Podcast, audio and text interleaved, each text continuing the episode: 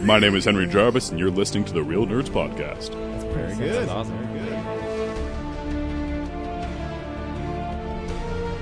Before we get started on this episode of Real Nerds Podcast, remember you can connect to the Real Nerds in many ways. You can follow us on Twitter at Real Nerds. You can go to our website, realnerdspodcast.com. You can like us on Facebook.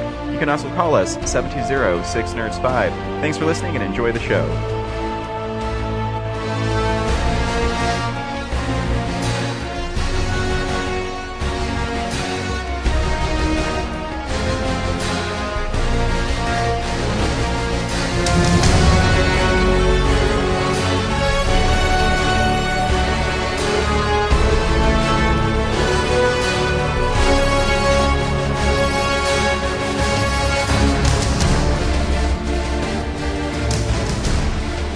Welcome to Real Nerds Podcast, unofficially the official podcast at Denver Comic Con 2016 and beyond. It's a special week here at Real Nerds Podcast. Usually, every week we go see a new movie and we podcast our experience to the world. But when the new movie is Transporter Refueled and no Jason Statham, we're like, fuck this. Yeah, seriously. And we went and saw The War Room instead. The uplifting, faith based movie about war? What the fuck is that movie about? um, Who I- cares? I, have no clue. I know our mottos. Uh, we give every movie a chance, but fuck So- that but this week. sometimes, but sometimes it's hard to s- justify spending eleven dollars. I mean, if I had you know free critic screenings, then I'd see every fucking movie in the world. But yeah, and then you know we do what we're doing this week is we're doing film explosion, uh, and where we rank our favorite films from certain years yeah. and I always enjoy it. And we had the idea uh, because originally we did 1985. No, first, first we, did- did oh, I'm sorry. 1999. First we did 1999. Yeah. And then we did 85. Yeah, and And, then, then we 2005. did 2005. And then I decided, well, then we have to just do this We got to do 1995. five. So we're doing 1995. And I was shocked how many good movies came out in 1995. Yeah, when you sent me the, the text earlier this week and you were like, oh no, this is going to be a good one. I was like, really? And I went and looked at it. I was like, oh And shit. you kind of forget how many good movies have come out. Maybe Yeah. all of them on our list won't be good, but it's our list, so I don't I, care. can, I can guarantee there's stuff on my list that's not really. Oh, that I good. know there's stuff on my list that's not that good. but again, it's my opinion and it's what I enjoy, so I don't care what Yeah. anybody else thinks. and it, I, I like these because this one maybe more than ever. Um, there's this special balance between the movies that you that you like the most now and the movies you liked the most then. Yeah. Especially for me, because in 1995, like I was a kid, and so some of these movies, like there's stuff on my list where I really like that movie because when I was Sure. eight or ten, I loved that movie. You know, I have a feeling some of the top movies might be the same, but there's some really good shit that year. there is. Yeah. So what we're going to do is everybody takes a turn revealing their favorite film, starting with number 10, and we'll go down to number one. Yeah. We got a lot of responses for 95, and that tells me that th- everybody agrees that this is a good year for movies. Uh-huh. Um, And so we'll, you'll hear about those at the end of the podcast. so you'll listen to this, and just because, Because we don't want you to steal our thunder. yeah, it's our podcast, but we really Plus, we want you appreciate to sit through our stuff first. I really appreciate everybody saying it, and I love the response that we got to this. Yeah. Uh, it it does my heart good to know that people still listen to our show and still enjoy it. These are some of the ones that, like, when I talk to people, they remember these the most. Yeah. Um, they, yeah, like, uh, I hate to always bring this up as often as I I do. My mom loves these episodes. She hates she? that we play the trailers. She gets so bored during the trailers. Does she? But, oh yeah, but she loves these episodes. So I'm excited to do another one. especially Sometimes for when I this hear year. trailers, it makes me want to watch the film. Uh, oh, totally. I'm the same way. Uh, the newer trailers, I do get kind of bored with, but the, the retro trailers with Don Fon- Oh, yeah, Fontaine's yeah. Oh, voice in them, Yeah. like it's the '90s, man. They're gonna Yeah, be totally. Yeah. a whole bunch of them in this episode. Um, Before we get started, I just want to say that we will be at the Alamo Draft House on Monday night, Yep. uh, the September seventh, showcasing the color purple. what a excited. bunch of clowns we are that we get to do that one because that's such a serious movie and Yeah. such a great film. That I was I was researching it a lot this week, and I like as I as I remind myself more about the story of the color purple and like wh- where that movie came from and Steve, who Steven Spielberg was at the time. Oh, I'm so excited! I can't I wait to know. see it again. we should try and get that recorded so we can insert it into next week's episode. we can record it. Uh, yeah, probably we can do something. Yeah. Yeah, they'll let us record it. I'm sure. yeah.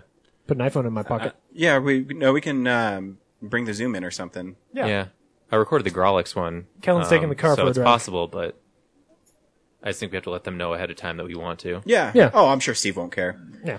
Steve may not be there. They're up at uh, Telluride They're, right now. yeah, they're doing the festival. Which is up pretty there. awesome. Yeah, but he sent us a list. So did Kendall from the Alamo. Yep. Uh, we got a list from your coworker, right, Gretchen? Uh, no, I don't, former- know- I don't know her. Uh, wait, we got one from somebody named Gretchen? yeah. Isn't that you? Doesn't she know you? Maybe. Don't you know a Gretchen? I know a Gretchen. Didn't I Didn't you haven't talked introduce her me in to a long Mm-hmm. time. Gretchen? No. Who's the lady who came and saw a movie with us? Uh, She's used to work with you at Sam's. Danielle? Okay, not even close to Gretchen. Yeah. Um, yeah, Dan sent one in, Zach sent one in, uh, and a few people I have no idea who they are. But that's So- cool. Yeah, no, that's awesome. Um, we really appreciate it. Like I said, I love when we get responses like this. We usually do when they're good movies. Yeah. When it's, you know, February and September. Everyone's like, fuck you guys. I don't want to hear about, I'll listen to you guys in the summer. yeah. Yeah. We'll listen to you when the things are good. Uh, And also, if you want to go to the Mayan on uh, September 15th and watch uh, 15 48 hour films, you can do that too. Sweet. but what's the one we should really go see? Uh, Catastrophe. That's right. Brad's the film best one. Catastrophe will be there. Yep. Are you going to have some of the posters there? Yeah, I got some leftovers. The posters are really sweet. So, and hopefully, we'll have the new t shirts. the ones that aren't blackface. Is it, uh, you know, you don't. I didn't hear that story. So tell us a story about your racist t-shirts. well, um, I designed a catastrophe. I'll wait to tell my story when he's done.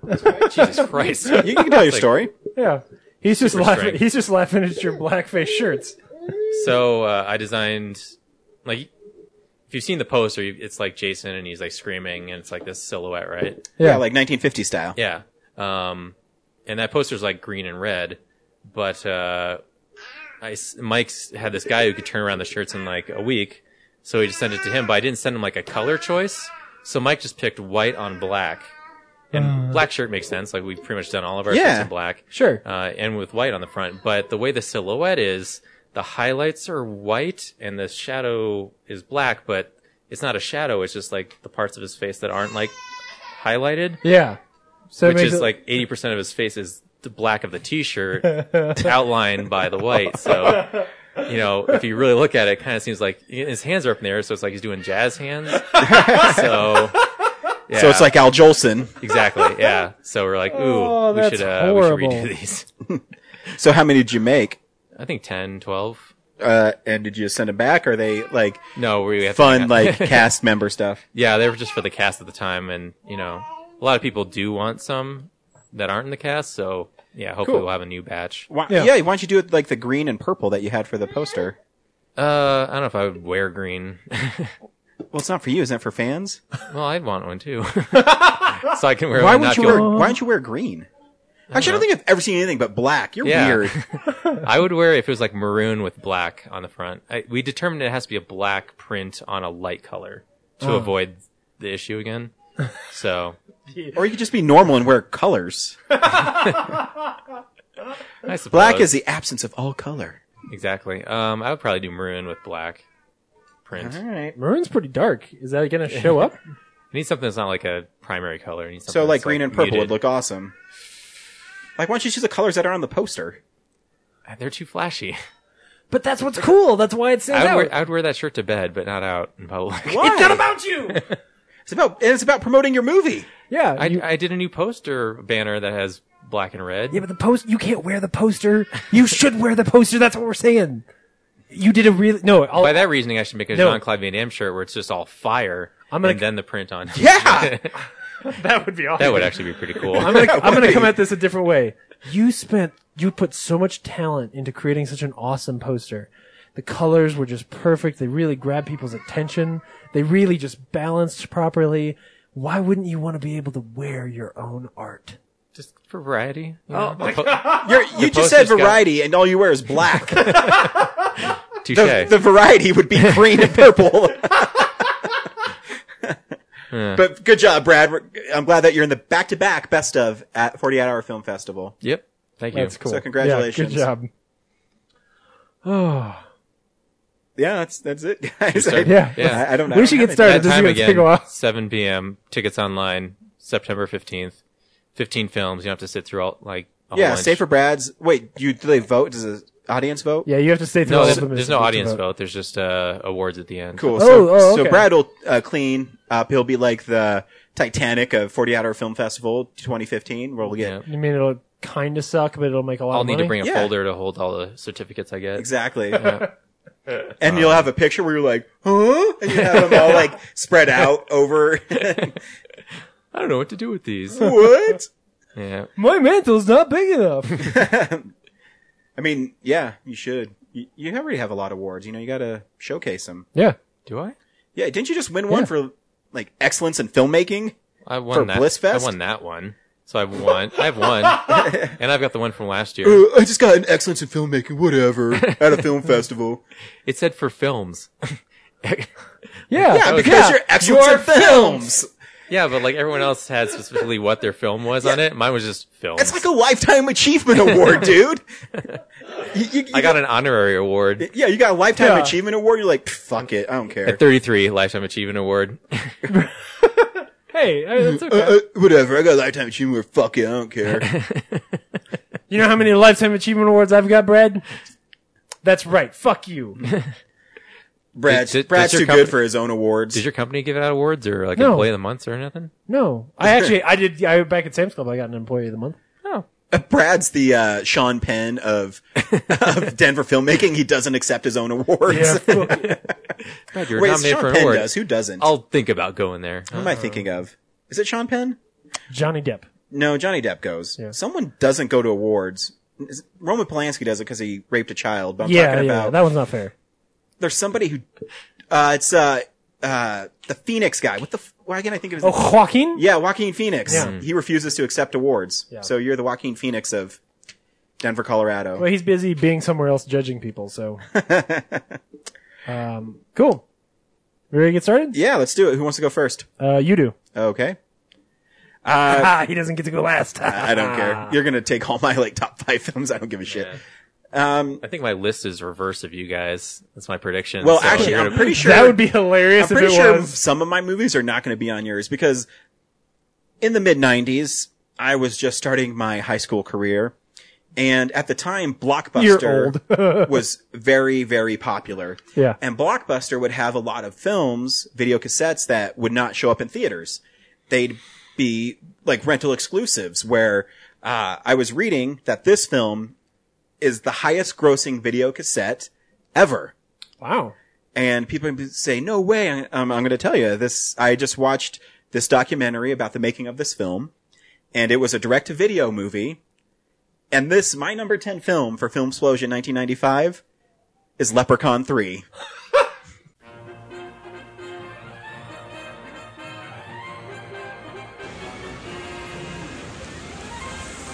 Las Vegas, a gambler's dream, and a dreamer's paradise. They're all about to meet their worst nightmare. Look out, Vegas. I'm taking over! Now, the leprechaun's back in the city that never sleeps.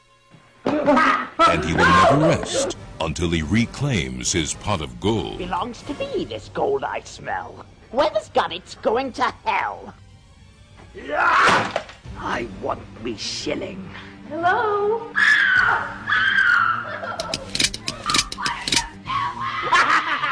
If we destroy the gold, we get rid of the leprechaun once and for all.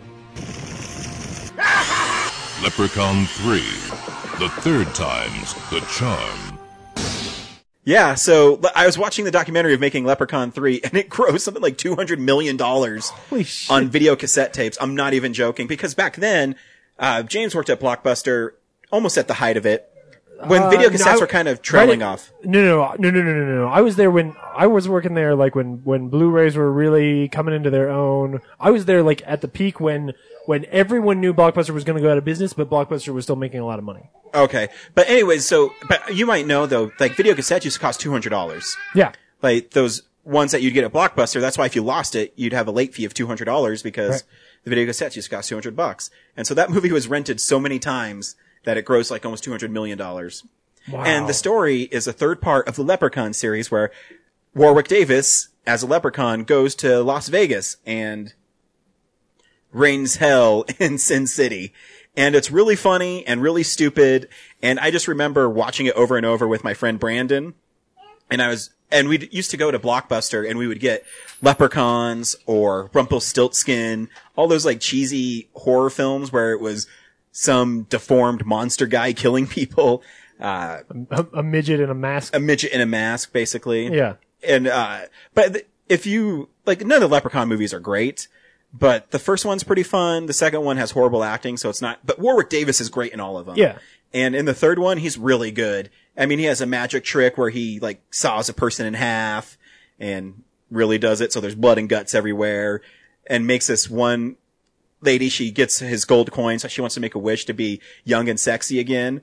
So she gets like these really big boobs, and then the leprechaun shows up and makes her boobs get so big that she blows up. Um, yeah, it's it's awesome. Which one's the one where he goes to the hood? Uh, leprechaun five is Leprechaun in the Hood, and then Leprechaun six is Back to the Hood.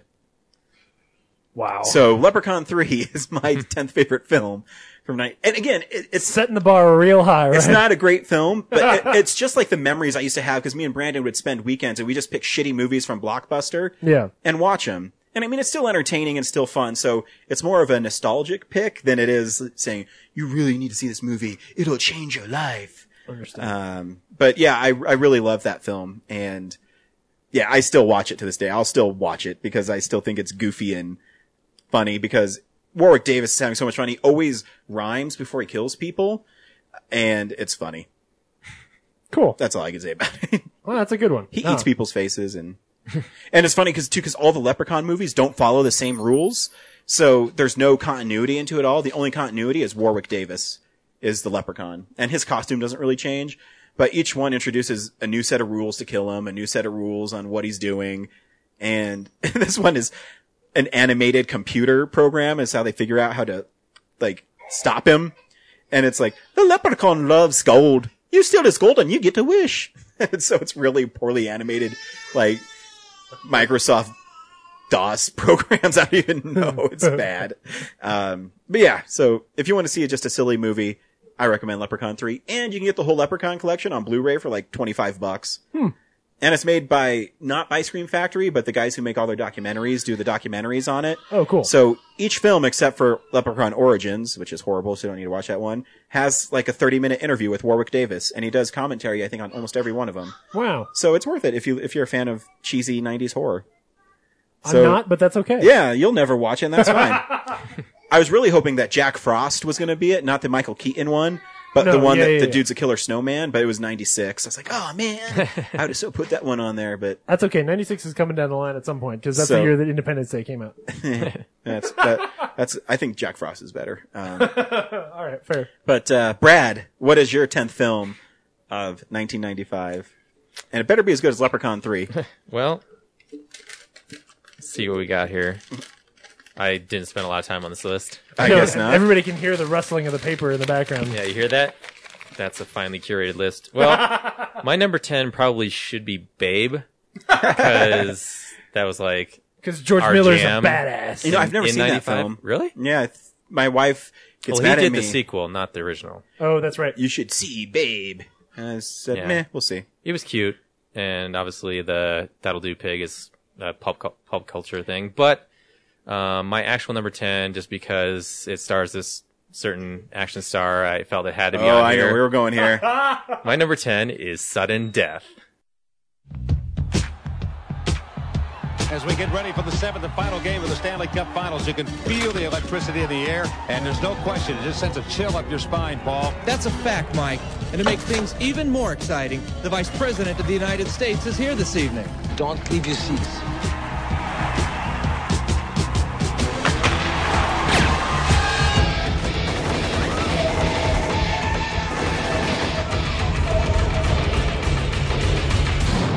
Doesn't look too good. 911 Emergency Services. I'm calling you from the Civic Arena. The vice president is being held hostage in the owner's box. And they've got my daughter too. What is your objective? One billion seven hundred million dollars. We're still evaluating the situation. They want money, a lot of it. Give it to them. Do not try any kind of rescue. Do you understand me? If you're not gonna pay, say so. I'll get my daughter. When the game ends, everyone in this box and in this arena will die by explosion, fire, and panic. Tonight, 17,000 hockey fans have been taken hostage. Enough bombs have been planted in this building to stop all the clocks in the hemisphere. But only one of them knows it. I'm gonna try to stop you. I know where the bombs are, so I know where you're going. Then come and get me. We are gonna do this by the numbers. What number was that? Now he has more to lose than anyone. I said, no vehicles on the grounds, no helicopters in the air. What part of that did you not understand?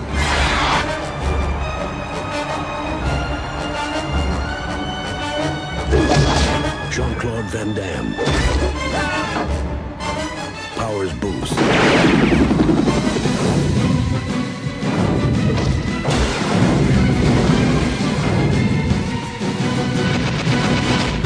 Sudden death.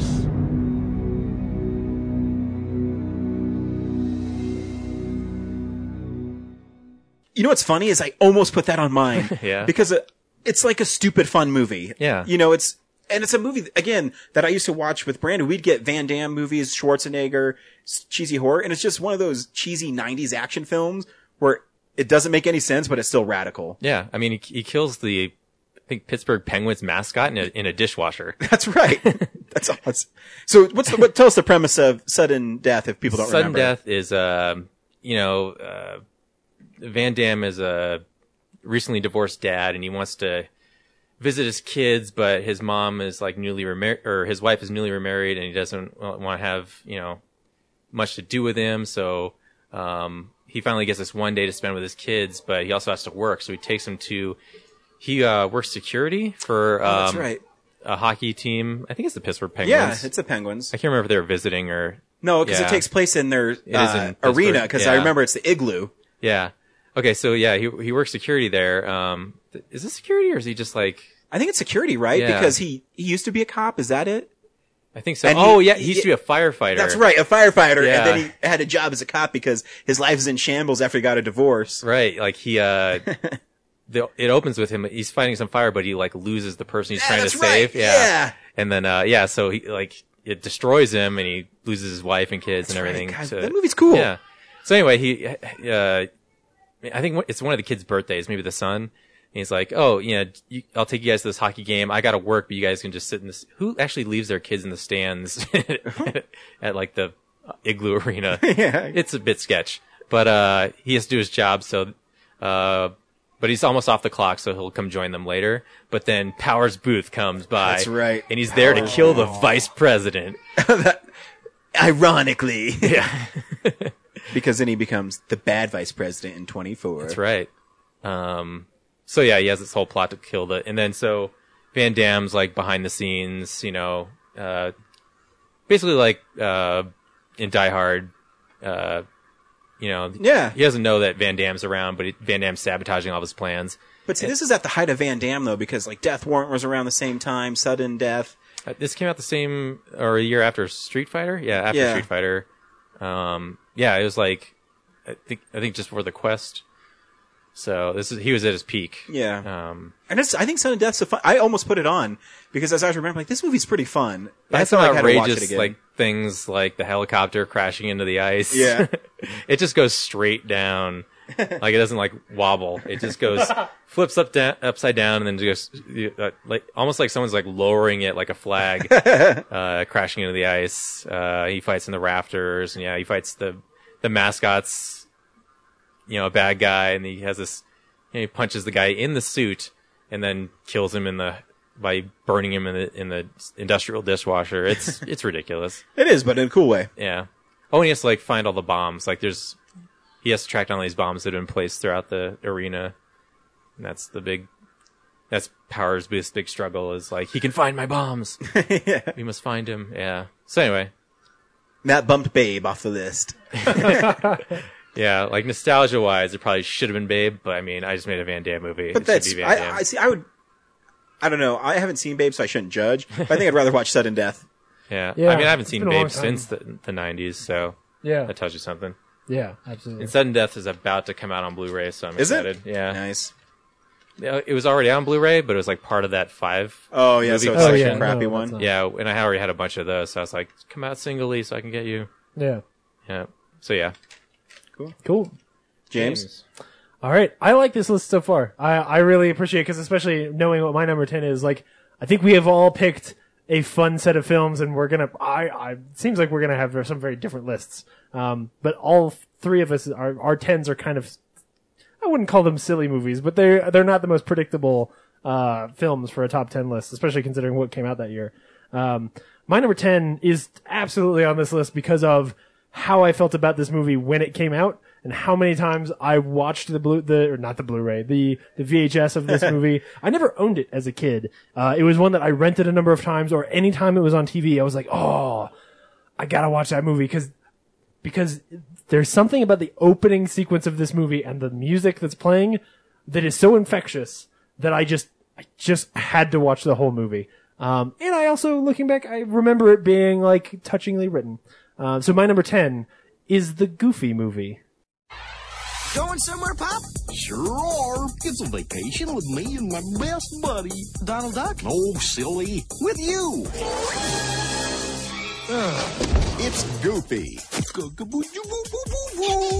me a big Stop goofing around. in an outrageous full-length animated feature. We'll spend some real quality time together. I think I'm gonna be sick. Walt Disney Pictures presents Come on, this is gonna be fun. the story of a father who couldn't be closer. That's the spirit, Maxie. God, this is embarrassing.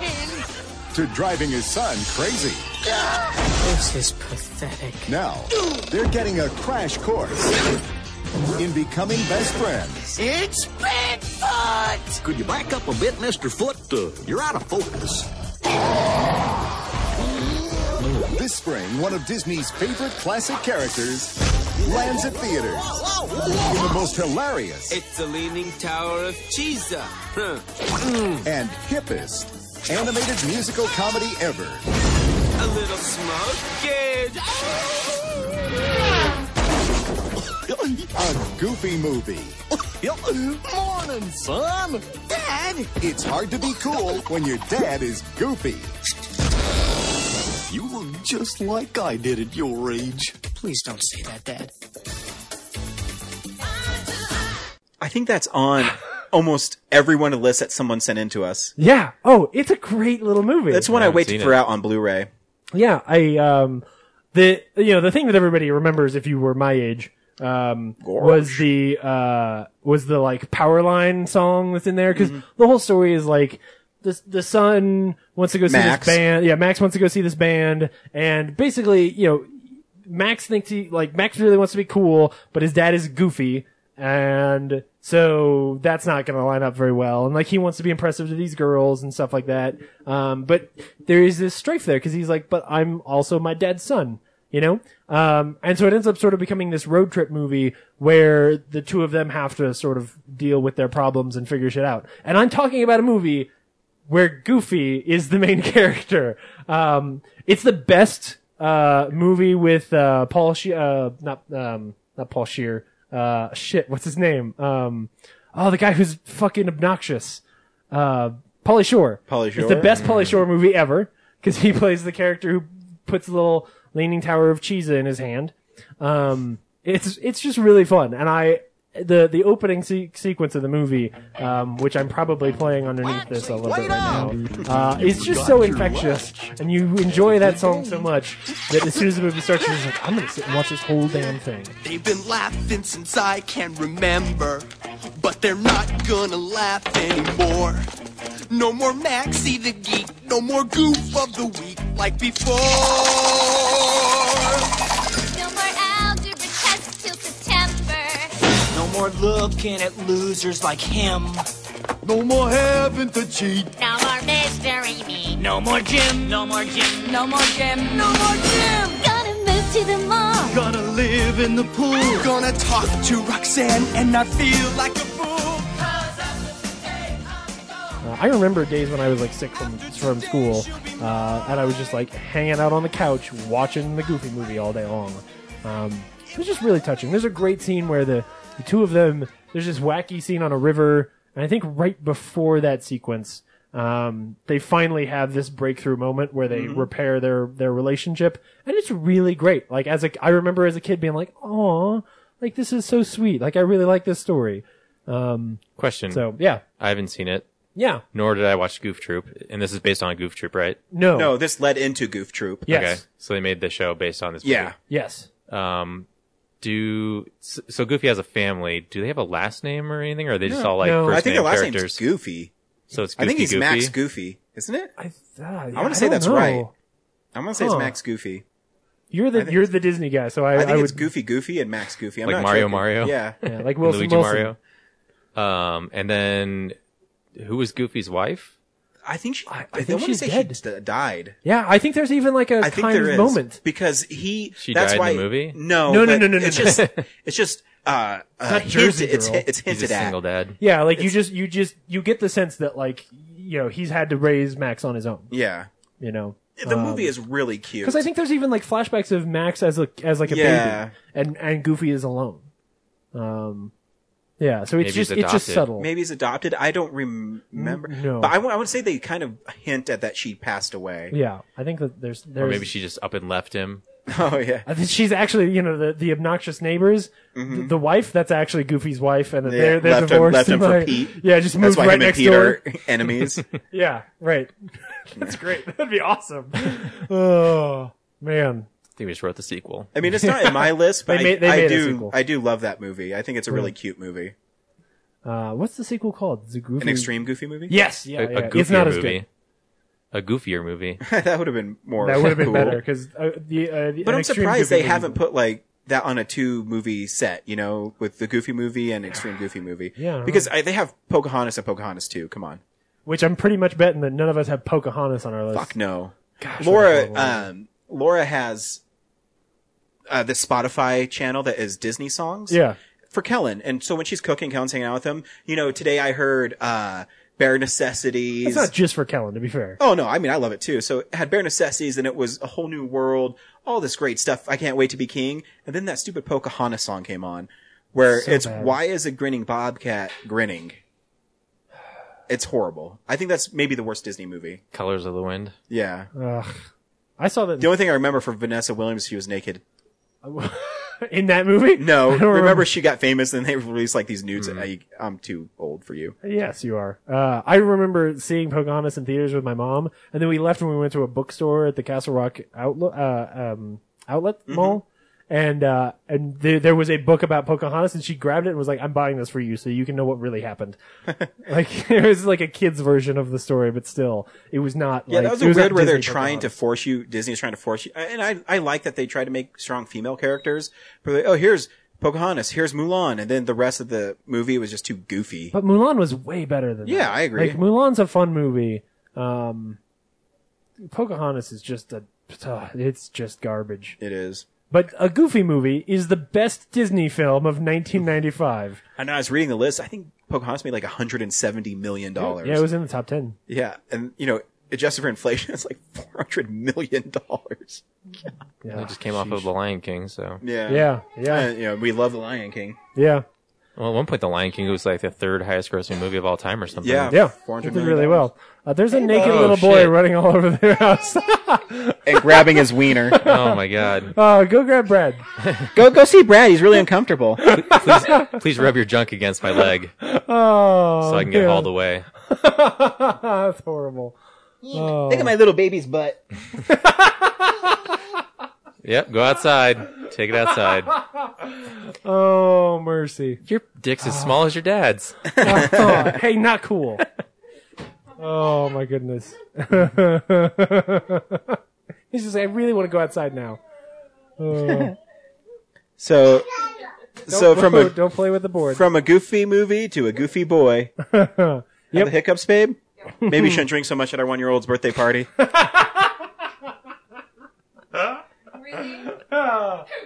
oh man. I love you, Laura. I know. All right. Uh, Ryan, you're number nine.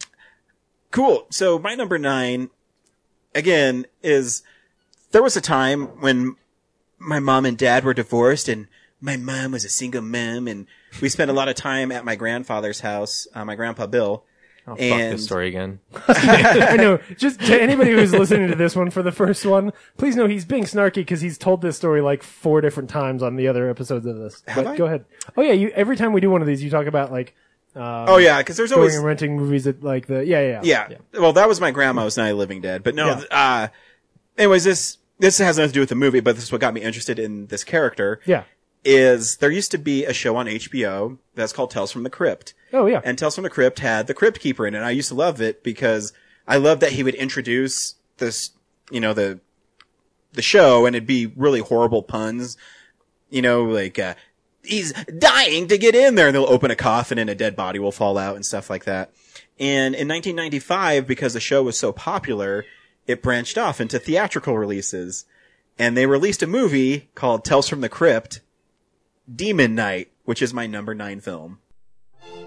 Universal Pictures is proud to present the motion picture directing debut of one of America's most talented and respected artists. Cut!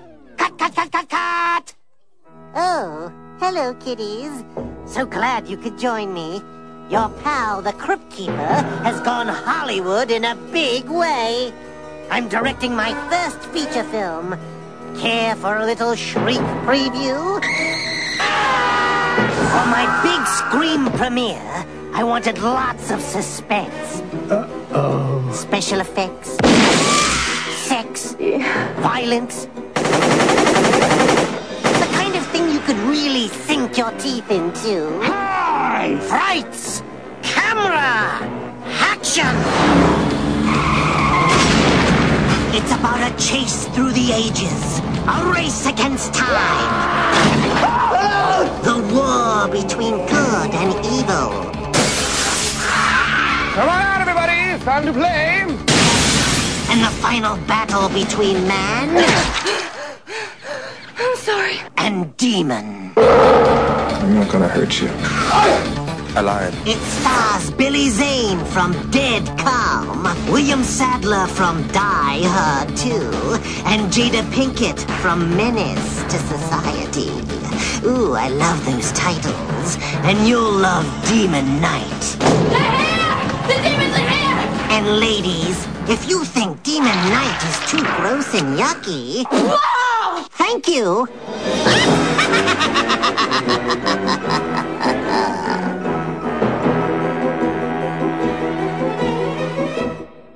this movie's badass. It stars Billy Zane and uh, as a demon who corners I forget the actor's name, but he's Kate Winslet.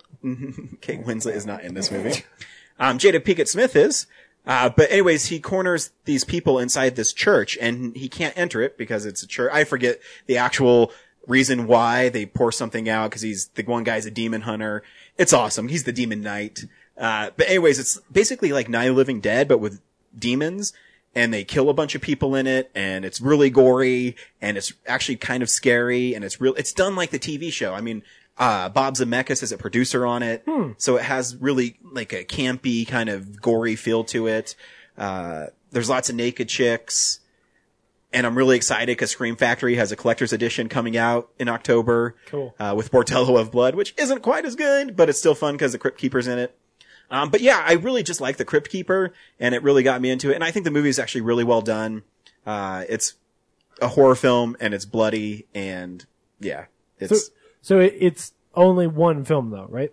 So it's like Yeah. yeah. he's not introducing an anthology. no, it's yeah, no, it's only one film. It's Tales from the Crypt presents Demon Night cool. is the like the official title of the film. Was it filmed as Demon Knight and then they made it into a Crypt Keeper movie? Uh, ori- yeah, originally the script wasn't a Tales from the Crypt movie. Okay. And if I remember right, I'm, I'm sure when I get the collector's edition, I'll find out for sure. Yeah. But I'm pretty sure Bob Zemeckis, because he was intru- instrumental for the TV show, Ah. him and Bob Gale. So what they did is they said, well, we really love these things. So they would go out and look for horror films they would like.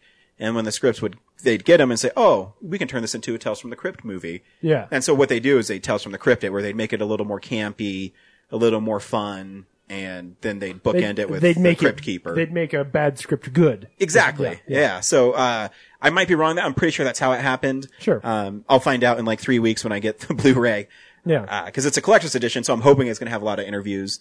Um, so yeah, it's just a fun movie, and that's what really got me into it. Uh, was watching it at my grandfather's house, but Um, yeah, so Demon Knight is a fun movie. Sweet. Brad, you're number nine. I can't remember. I gotta look at the list again. oh yeah. Um. Yeah, my number nine is Judge Dredd. I don't know how to intro it.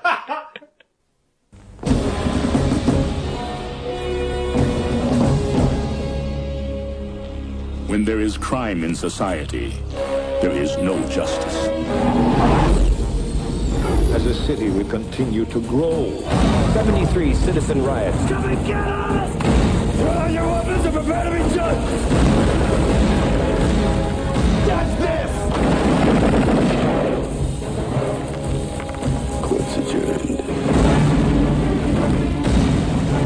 adjourned. You're a legend. You were my finest student.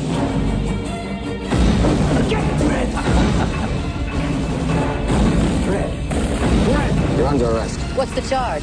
Murder. The evidence has been falsified. Guilty as charged.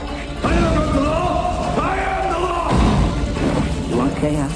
The sentence shall be life imprisonment. I'm the chaos. Fred? Let me crush him, Paul! Excuse me? We're not together. It's not for this council to play God! Russo's politics is boring.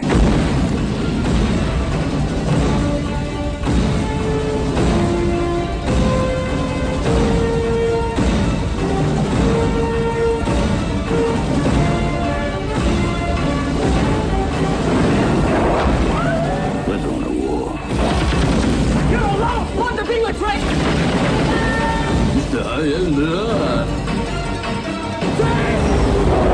We got a lot in common. I'll be the judge of that.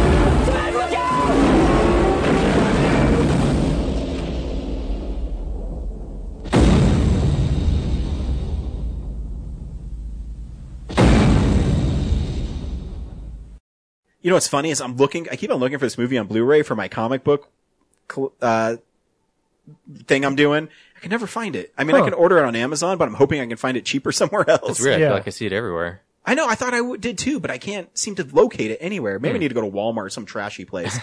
Anyways, uh, why did it make your list? Uh, cause I think it's fun. I mean, uh, Rob Schneider's annoying in it, but you um, know, you know what the first and Rob Armanis. Schneider Stallone movie is, right? Oh, I should know this. Uh, Demolition Man. Oh, he's in Demolition Man too. Yeah, he's a Demolition Man. Wow. He's the guy who says he doesn't know how to use the three th- seashells. Ah, wow, yeah, yeah. So, anyways, uh, Rob Schneider's also in a Van Damme movie called Knockoff. um, Rob Schneider is like a plague that won't go away. um, but yeah, Judge Dredd, I, I think it's fun. Um, I mean, yeah, I'm sure if you love the comic, you probably hated the shit out of this movie. um, cause it's, you know, it's, it's a product of the 90s where they didn't give a shit about the source material. They just, you know, put Well, a that- star in the lead and That too, they didn't know, besides Batman, they really didn't have, you know, dark, gritty superhero stuff. Yeah. So I'm sure they, you couldn't go to them. I mean, the Dread that came out last year or the year before, you couldn't go and say, oh, I'm making a super violent comic book movie. They probably Yeah. said, uh, that doesn't sell. And so Yeah. you have to, and when you get someone like Stallone, I'm sure they, they had to tailor it to him because not that he's a bad actor, but he has a certain set of qualities that he is looking for in a movie. Yeah. Like Demolition Man. And uh, yeah, he's supposed to wear that helmet all the time, but when your lead's Stallone, like he's gonna get his face in the movie. Yeah. Mm-hmm. so, um, but yeah, I, I just think it's fun.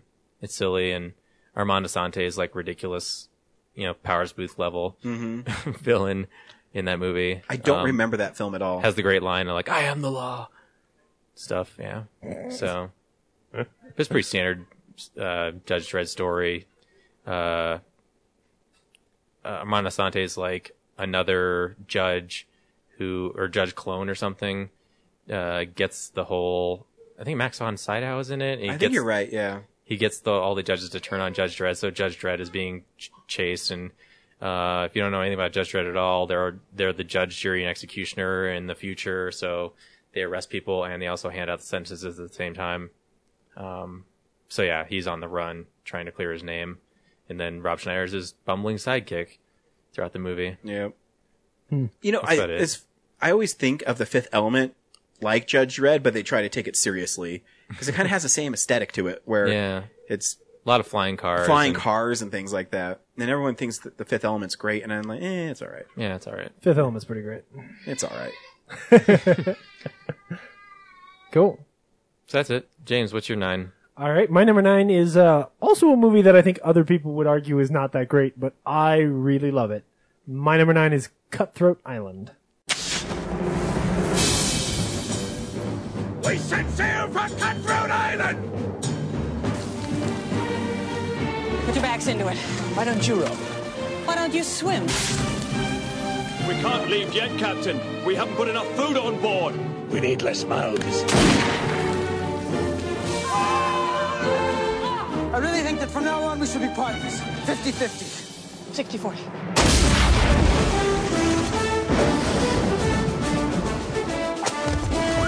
I find myself being fired upon by an entire ship! Give me a kiss first.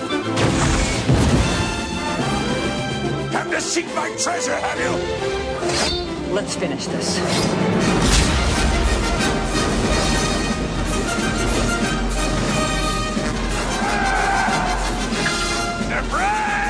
Open fire!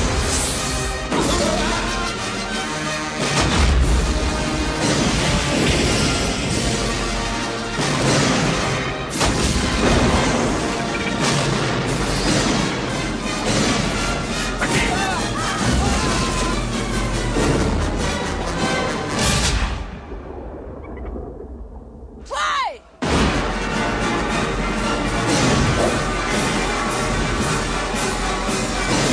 I love this.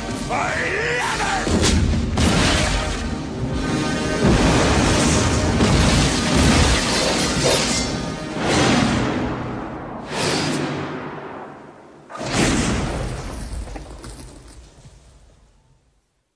So to be fair, part of why I love this movie is that there is a dearth of good pirate movies.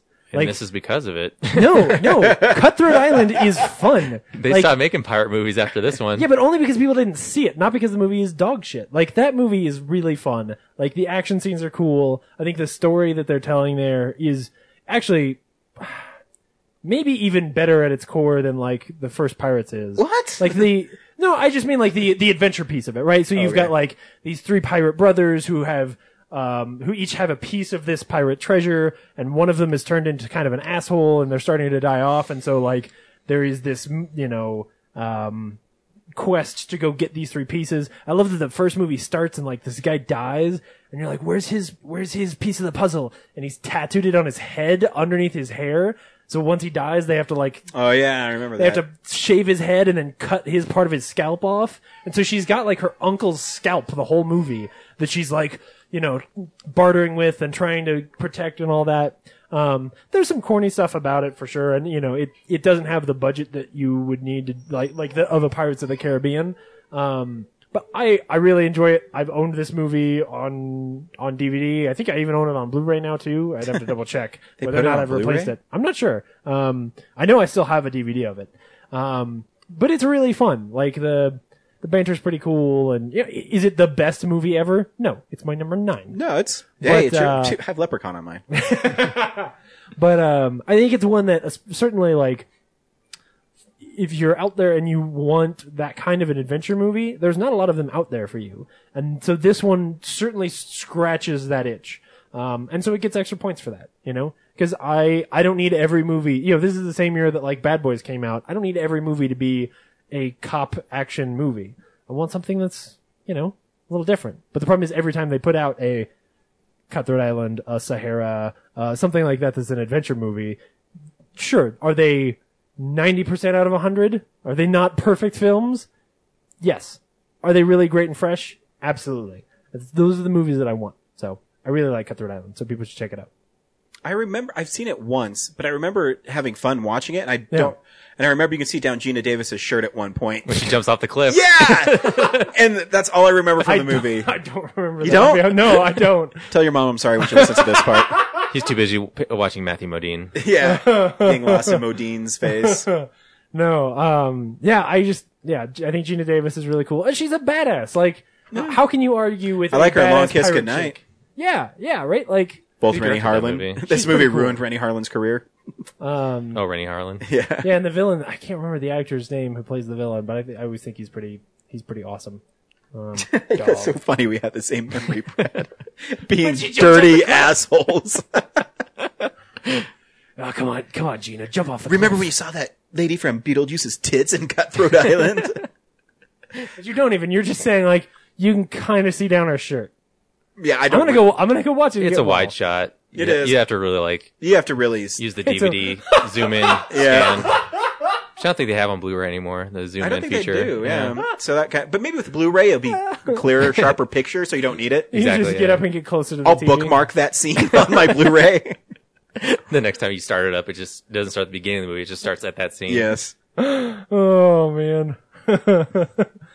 All right, Ryan, is your is your number eight that scene from Cutthroat Island? Yes, my number eight is Gina Davis's loose shirt.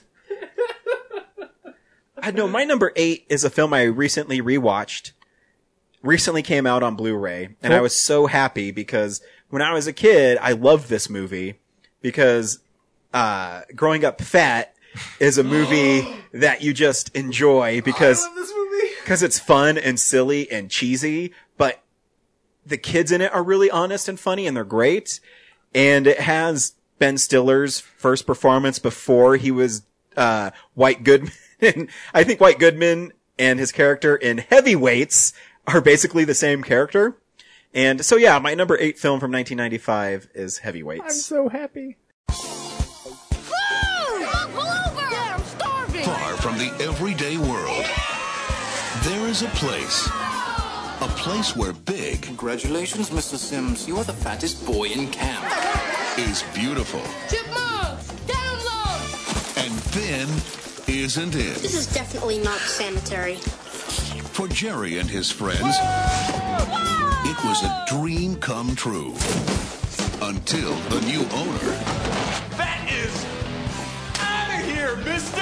Oh no. turned it into a nightmare. Lunch has been canceled today due to lack of hustle. Now, after six weeks of frustration. Then we're gonna climb that 1,000 foot rock face over there. starvation, There isn't a gummy bear left in this entire camp. and humiliation, Nice swing, you fat tubbo. Everyone having fun? Jerry's out to do something far more important than lose a few pounds. have a plan. He's out to gain respect. What is going on? You can't kidnap the owner of a camp! Welcome to the annual Apache Relay. We're as good as anybody. And it's about time we started acting that way. Take him down, Cappy. Walt Disney Pictures presents a comedy for every kid. Tell me the artist and title, please. Uh, share?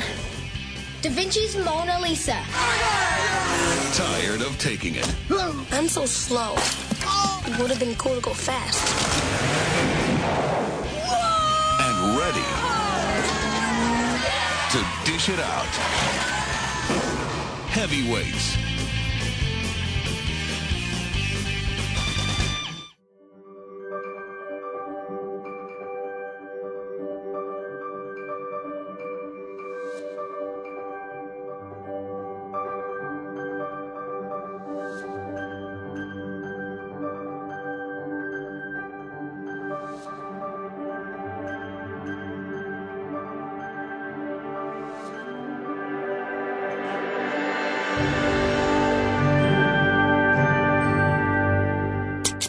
just everything about this film is, you know, it's cheesy, but it's kind of funny. And by kind of funny, I mean it's pretty funny. It has really, uh, an unusual sense of humor about it. Yeah. And it's just about fat kids going to fat camp and Ben Stiller being like their Nazi, uh, camp counselor that won't let him eat anything. And Well, it's almost like like they're all there to commune about the fact that they are all fat and Yeah. hopefully learn ways to get better. And he's there like they're at fat boot camp. yeah. And it's like you all are pieces of shit, and you all are gonna get thin in 15 minutes. And I always loved, I always, I still laugh at the scene where they go on a hike and Ben Stiller is like doing yoga and headstands. It's just really goofy. I think Um, it's funny that it came out with the poster. It's like the four kids holding up a gigantic sub sandwich. Yeah. Yeah. And now it's like on DVD, it's just Ben Stiller only with the backpack on. And it just Yeah. says heavyweights. Yeah. It's like that. The focus changed on that movie. Well, yeah, because he's not the main character. Like, No, it's, it's he- more like a, a Sandlot where he plays Cujo. yeah, and yeah, he I mean, he's, in it. He's in it more than the dog and Sandlot. yeah, but he's not in it that much though. No. More it's about the kids trying to sneak, you know, f- I love, I used to love that they had candy bars in like the tree Yes. stump. Yes. Like, oh, that's what I would do.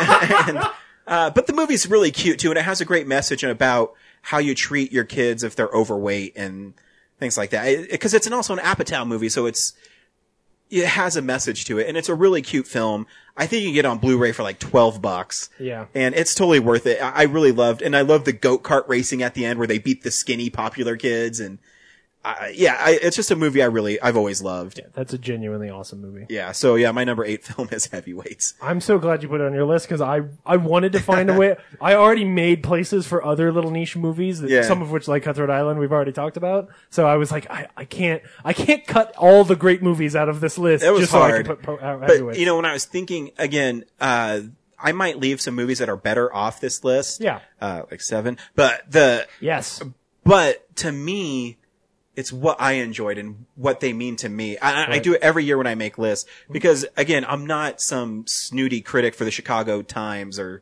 you know, I'm not going to say, Hmm. um, uh, fucking some foreign film is the best movie of the year. It's just not who I am. Yeah. I, I like to be entertained.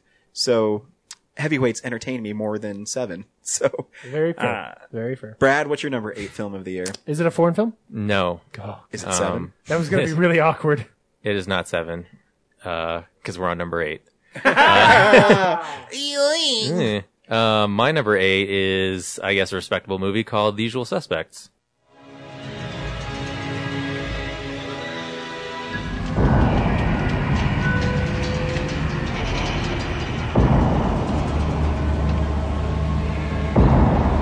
Usually, when there is a crime, there is a motive. I want to know why. 27 men died on that pier for what looks to be $91 million worth of dope that wasn't there. Usually, when there is a lineup, there's only one real suspect. This whole thing was a shakedown. And there's no way they'd line five felons in the same room. But this is not the usual crime. This is not the usual motive. He was in the harbor killing many men. Kaiser Soze! He saw Kaiser Soze. And these are not the usual suspects. Keaton. I'm a businessman. McManus. There's nothing that can't be done. Hockney. What, do you got a team of monkeys working around the clock on this? Fenster. Flip you. Flip you for real. Verbal Kent. Roger, really. People say I talk too much. He doesn't know what you want to know. I don't think he does. Not exactly. But there's a lot more to his story, believe me. In a world where nothing is what it seems. The greatest trick the devil ever pulled was convincing the world I know he's here. he didn't exist. You've got to look beyond the usual suspects. I'm smarter than you. And I'm going to find out what I want to know, whether you like it or not. I work for Kaiser Soze. He feels you owe him. He does not expect all of you to live, but those of you who do will have $91 million. It was Kaiser Soze, Agent Kuyan. I mean, the devil himself. I'm telling you, it's Kaiser Soze! There is no Kaiser Soze. Keaton always said, I don't believe in God, but I'm afraid of him. Well, I believe in God. And the only thing that scares me is Kaiser Soze.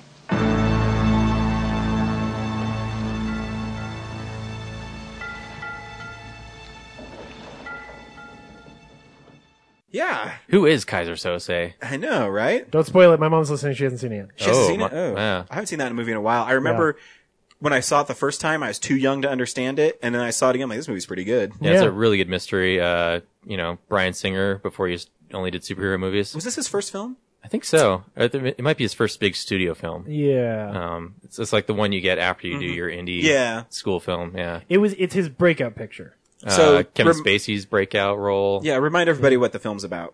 Um, I haven't seen it in a while, but uh, Kevin Spacey is I forget his character's name. It's like weird. He goes into the police station. He's the, they keep calling him like the Gimp or the um, He has a Uh, yeah. real name, but it's like Anton or something. Yeah, I can't remember. Shoot. Or it's Verbal Kint. Yes, Yeah. yes. So he goes into this police station and starts talking to I think Chaz Palminteri. Yeah. Is the Mhm. detective. Yeah. And he's got like information on some kind of criminal enterprise going down, and like Gabriel Burns, the lead of it. So he starts There's a lot of recounting great the actors story in this movie. Yeah. Yeah. Um. Yeah. They, all the great actors are on a lineup on the cover. Um. But yeah, he- like they're running some uh, criminal organization thing, and then uh, they're trying to figure out like this. There's this character Kaiser Sose behind it, but they don't like know who he is. He's like a ghost. Yeah, basically, Um, like like Kaiser Soze is the character who who corrals these you know this short list of guys into doing this job, Mm. Yeah. but nobody ever meets him, so they Right. can't figure out who he is. So even though they know who's pulling off the job, they can't prove anything. Yeah, and then get into cahoots with this guy Kobayashi, um, Yeah. who runs some company, and they go on the mission, and then it turns out they've been double crossed or something. That's right. By I haven't seen this movie in a while. Uh, presumably Kaiser Sose, and then there's this other twist at the end, which is like the whole staple of the movie. Yeah. Um, which I won't say because Yeah, don't. Uh, you really shouldn't, because anybody who hasn't seen it, That like- and it's one of the best twists in movies. yeah, ever. it's like yeah, one of No, the yeah. best cinematic twists. You know? Yeah. and I remember being blown away by it too, and it's a credit to the acting and that. Oh yeah, Yeah. yeah, Yeah. And actually, they make you think it's somebody else. The whole yeah. So anyway, mm. Yeah, I didn't put it on my list because I haven't seen it in so long, and I know it's a great movie, but I didn't feel right putting it on my list because I- yeah, we it's- watched it in a while. I haven't so watched it in a how while, much so do you I- really like it. Yeah, and that I said, you know, because I remember all the great actors. I remember how great it's shot, and I, but I don't know where I could put it, and I didn't think it'd be fair to the film. And I knew one of you guys would have it on it. Yeah, Mm-hmm. it's one that it, it doesn't show up on my list because it's it's a movie. I, I mean, I watched it not too long ago. Um, it's not a movie that I watch a lot. Like, it's not a movie that I want to go back to very often because it's it's one where I want to sit there and watch it and really enjoy it. But then once I've seen it once every couple of years, I'm like, all right, I, I've scratched the itch, you know. Um, but it is it's just a it's a really brilliant little movie. Yeah. You know? So check it out. Yeah, for sure. James, what's your number eight? My number eight is uh, now this is a movie I haven't seen in a while, which is unfair, but it's just really good. It's so good. I even like this the sequel, despite the fact that the sequel's not that great. My number eight is Get Shorty.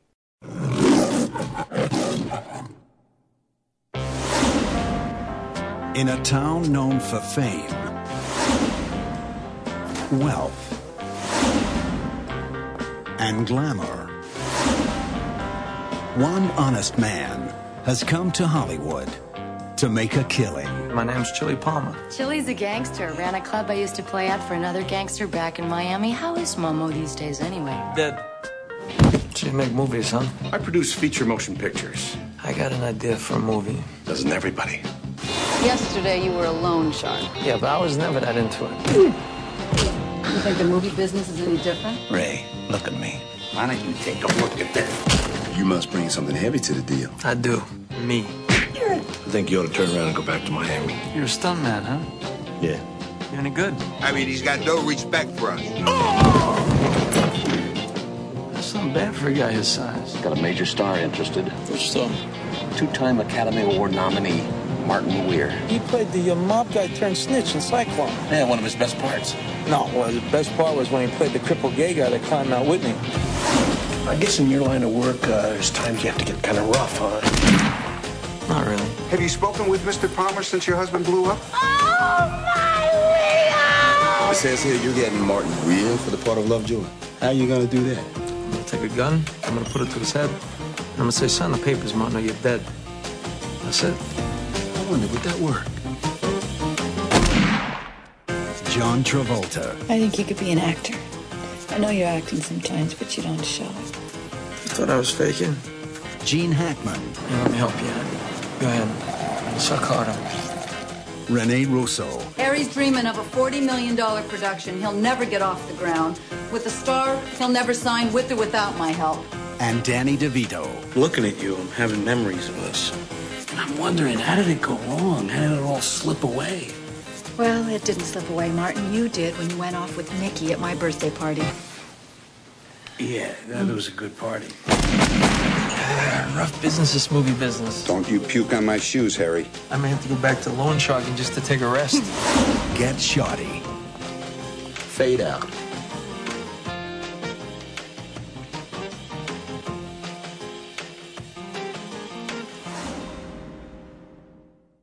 I can't believe you pick it shorty. that was my Travolta. That was pretty good. It's Travolting.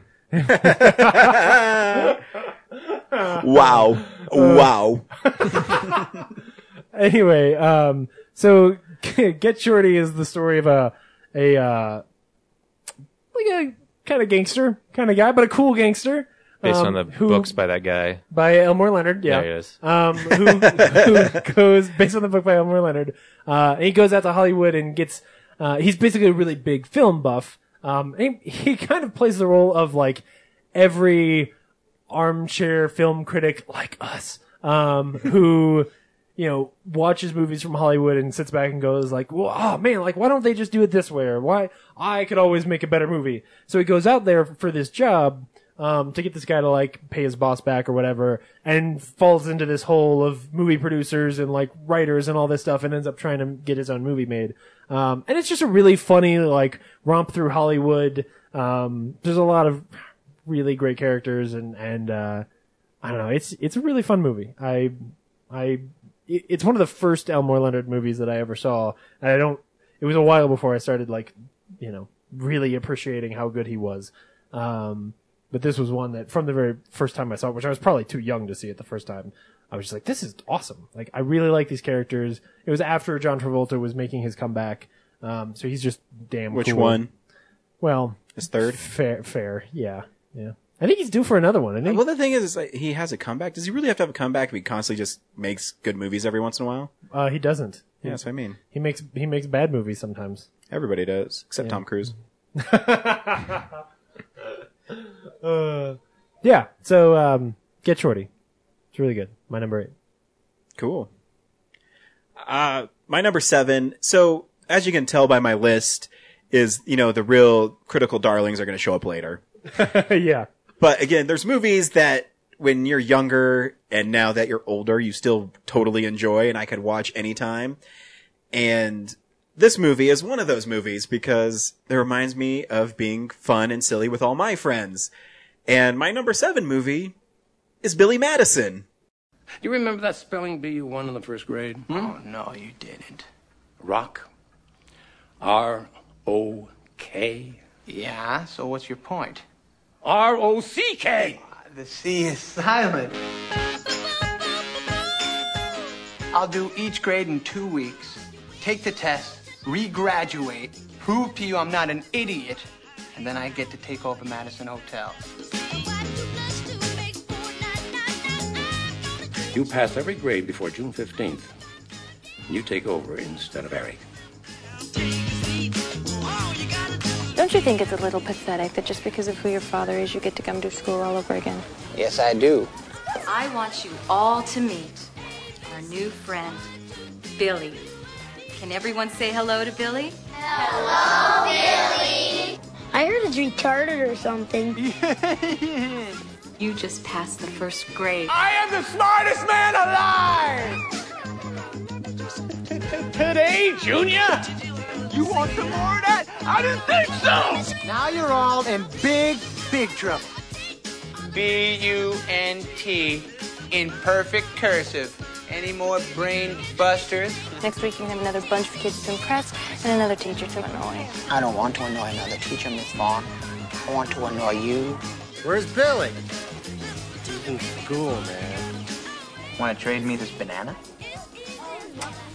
You know how badly I can beat you, right? That Veronica Vaughn is one piece of ace. Wooey! You blew it! If you're gonna stay home today, you can help me shave my armpits. My God, I'll go to school. I had an accident. You had an accident? What does that mean? You! Spanish. 1469. 15. Please do not do that. Come on. God, give me the answer! What you just said is one of the most insanely idiotic things I have ever heard.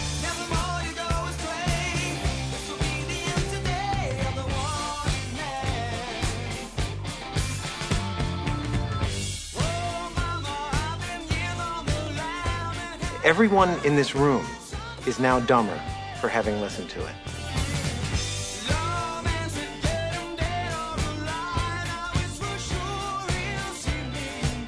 Okay, a simple wrong would have done just fine, but uh, the... Billy Madison? Oh, back to school, back to school, back to school. It's quacktastic. Yeah, remember when he draws a really shitty duck in class? And she says, Billy, why did you draw your duck that way? He's like, well, I've never seen a blue duck and I've always wanted a blue duck. it's just so stupid. But I, I love the movie. Every time I watch it, I laugh.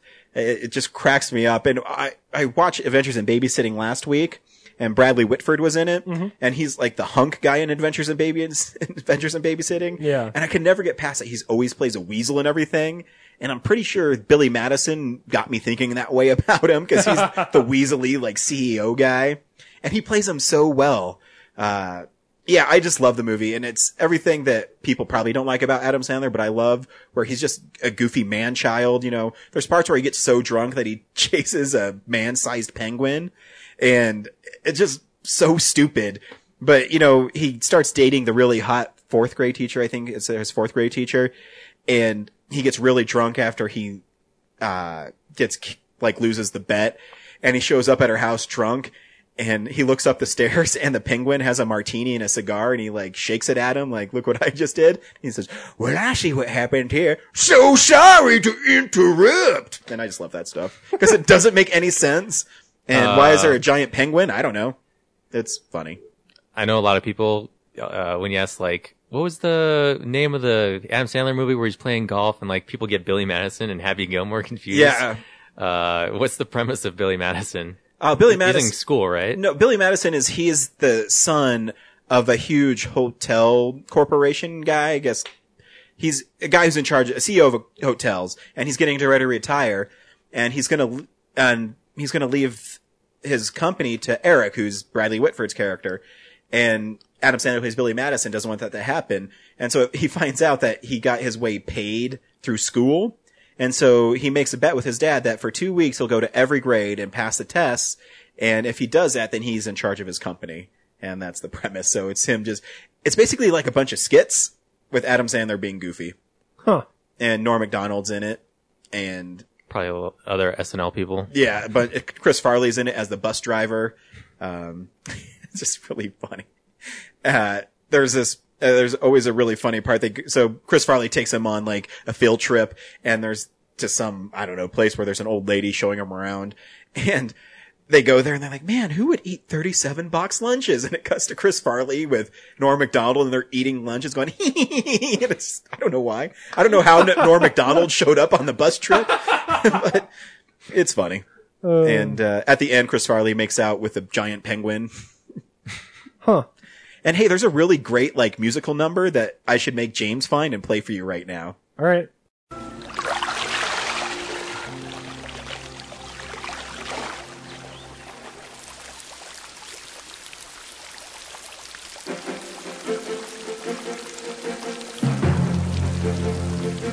Yes, I will go back to school and achieve victory. No man will take what my father has built unless that man is me. My Billy, sweet Billy boy, I knew you would go back. No one can stop you if you try. Don't I have a nice rack? Veronica, I thank you for beating the shit out of me. I see things so clearly now. I choose my destiny. Oh, Billy, I knew you had it in you. We're here to help you, Billy. Get back in school to stay. You gotta work real hard and stick it out till graduation day. Hey, kids, it's me. I bet you thought that I was dead. But when I fell over, I just broke my leg and got a hemorrhage in my head. there are obstacles in the way, but you never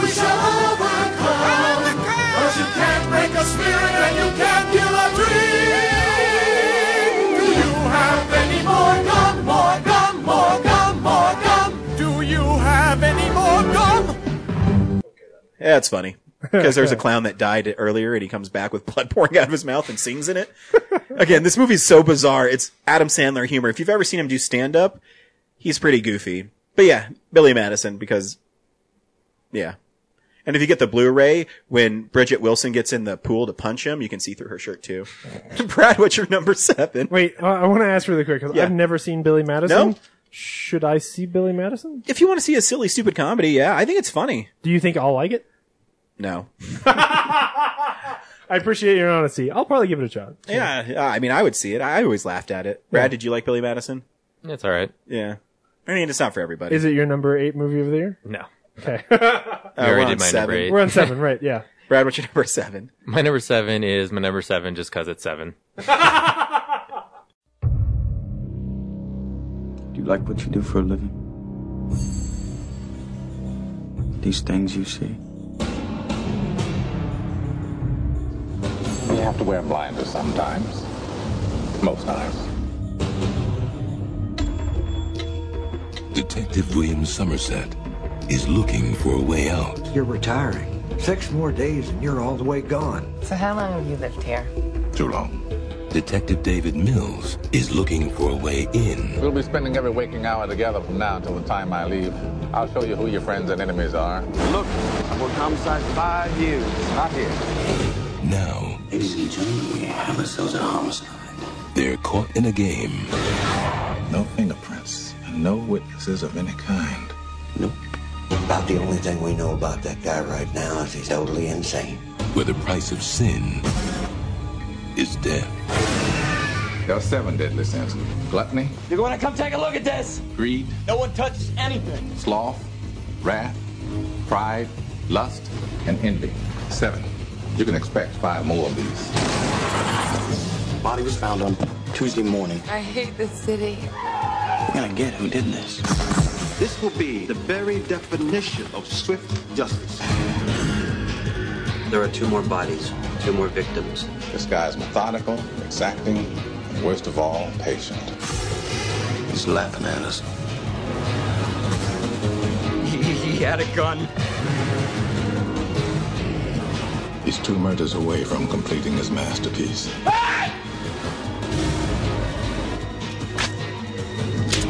Let's finish it. Brad Pitt, Morgan Freeman, Gwyneth Paltrow. Have you ever seen anything like this? No. Seven. Really? Yeah. That's awesome. That's pretty good. Uh, it's also the seventh highest grossing film of the year. Really? Yeah, yeah, yeah. 1995. Weird. Um, I know. Did you see? Did, does Box Office Mojo put it as SE, the number seven, and EN, or is it no, just it's seven? well. I actually was looking at Wikipedia when I looked at my list, so I'm gonna look right now while you talk about it. Uh, but yeah, it's you know not just that it's you know my number seven movie because seven um it's a good movie. Um, Yeah. I mean it, it's not really one of my favorite movies, but um from '95, um it's really disturbing, great thriller. Um, Brad Pitt and Morgan Freeman, these two detectives trying to track down this um serial killer who is also Kevin Spacey. Spoilers. Yeah. And I'm just kidding. Whatever. You you find like he it's starts- not the only movie he's. de- yeah. Yeah, yeah, I know. He starts the movie that way. so. Yeah, he, he plays that character a couple times and Yeah. across history. Anyway, um, yeah, so uh, there's this killer doing these murders based on the seven deadly sins, and it's famous for the "What's in the box?" line, and uh, it's a pretty good mystery. And uh, Yeah. David Fincher's just like, oh yeah, wonderfully shot, wonderfully shot. Uh, that part where there's the one guy who kills that woman with like the spiked dildo thing. Like, oh yeah, might be I always thought the worst really of it. fat guy was creepy too. Oh, And then one guy who's like, uh, I think it's the one who dies from sloth, but he's not really dead. Oh, when that Oh, fucker yes. wakes up, you're like, oh Jesus Oh, yeah, that Christ. movie's pretty good. Yeah. It's- so it's I- like Saw before Saw. I've, I've always said it was it was Saw for like intelligent people. Um, I, don't know, I because think the it's- first Saw is pretty intelligent. I don't it, like it. Yeah, it's it's a very similar thing where they're telling the story about this guy who's like vindictively punishing people for their behavior. Mhm. Um, but it's just so well written. But yeah, it's it's messed up. Yeah. Um, it's a really good movie. I appreciate your list already, Brad, just because your knocking off movies that I really wanted to put on my list but wasn't able to. well, I think through th- like when I was doing my list, I was looking at stuff that I wanted on there. I was like, no, they'll probably have it too, so I can I can leave it off. Good. So Uh, I did the Get same there. thing because there's actually a lot of good movies. Oh, yeah. and like I really enjoyed Seven, but I didn't know if I would put it on my top ten yeah. Be- because again, it's it is a tight thriller. It's cool. I love the chase through the rain. I think Oh, that's a really yeah. cool scene. Man. Um, but yeah, I, you know, I just didn't do it, and I'm glad someone else did. Have I ever told you guys the story about the first time I watched Seven, the double-sided DVD? yes. so you watched the end first. Yeah, I watched the second half. I started it. I started at sin number five. I, I saw. I saw like two sins, and then the end, and then the character, the like the thing that's in the box. That that actor was not in the movie. The Yep. second half of the film. It's so like, why I was is just Brad like, Pitt So it upset really at fucked all? with you. What? Yeah, I was like, why the hell is that in the box? Well, of all the things that could be there. Yeah, and then the movie just ends like 45 minutes in, and I was like, "What? What did I do wrong?" And it was because for anybody who doesn't remember the story, it was because the movie was split in half, and I started on the wrong half, so I had Yeah. to go back and watch the opening sequence of the movie. Oh man! and it then had less impact. Right, and then it made more sense. I was like, "Oh, that's who that person is. Oh, that's really sad. This is a sad movie. Okay, great. Yeah. Yeah, it's pretty good." Gwyneth What's your Paltrow's really good in it because she's quiet. in the movie. Oh, she's especially quiet in the second half. Um, James, what's your number seven? My number I'm sure seven. Seven would have been Laura's number one movie from '95. oh, totally. Yeah, seven. Seven, the movie Seven. Yeah, It's one of her favorites. What's your What's your favorite movie of 1995, Laura? Seven. She's- it's probably seven. Do you like Billy Madison more than seven? Judge Dredd, Judge Dredd. Yeah. just-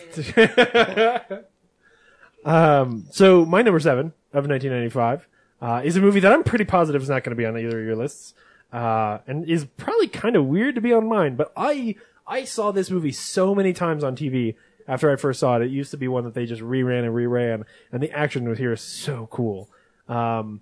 Too bad I don't like the director anymore. My number seven is Desperado. I was visiting a bar, and in he walked. You saw his face? His face. No. I mean, every step he took towards the light, just when you thought his face was about to be revealed, it wasn't. It was as if the lights dimmed. Just for him. They call him a loner. I know who you are. Really? You kill drug dealers. They kill the woman I love. They ruin my life. They called him a miss. You've heard stories of that man that carries a guitar case full of weapons. Find him and kill him. I hope you don't think you can take someone like Ucho all by yourself. They made the mistake of calling his bluff. Is there something in the guitar case? Guitar? No. It's time to face the music. Let's play.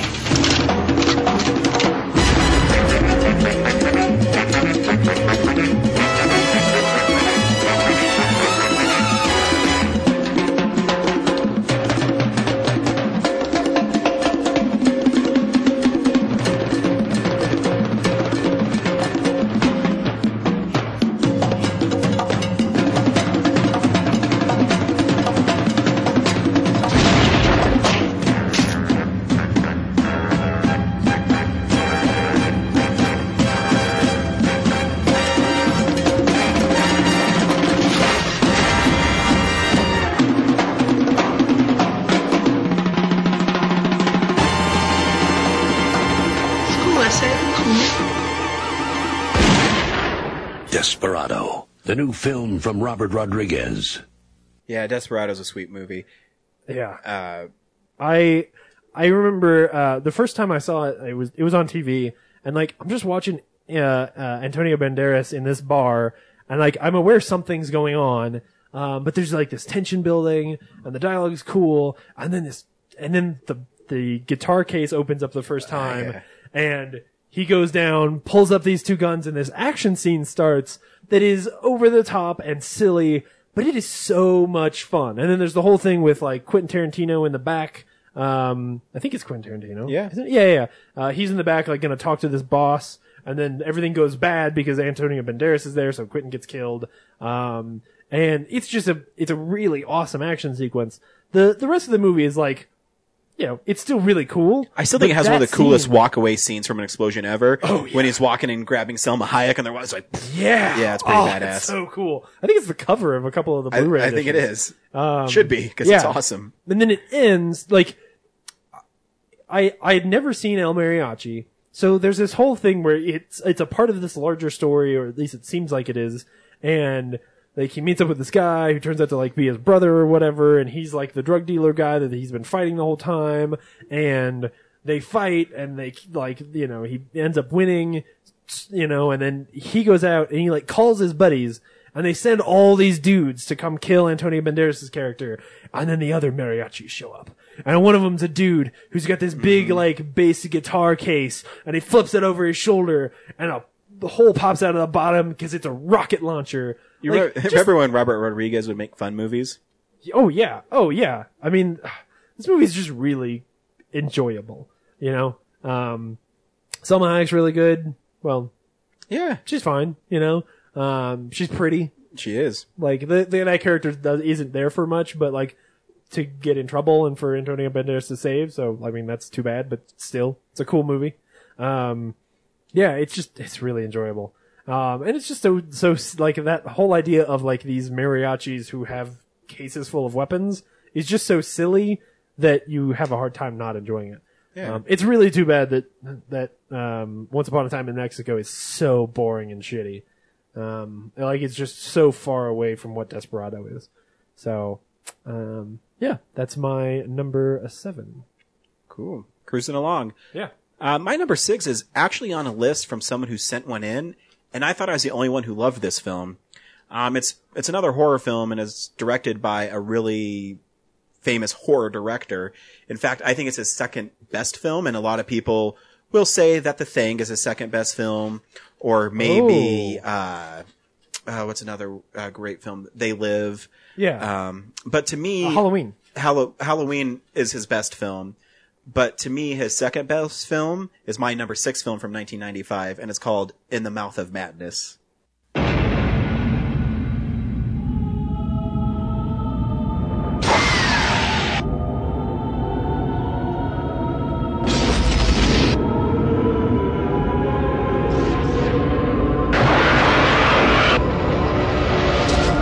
This one will drive you absolutely mad. The riots began because the stores could not meet the demands of Sutter Kane's novel, In the Mouth of Madness. Kane disappeared two months ago without a trace. Who's the guy that writes horror books? You can forget about Stephen King. Kane outsells them all. I need to know if he's alive or dead, and I need that book. It's a setup. It's a setup. I I just have to work out how it's set up. Kane's writing has been known to have an effect on his readers. See this? It's a map. This whole thing has been staged. You just get out. This is not reality! It's all happening for real, Trent.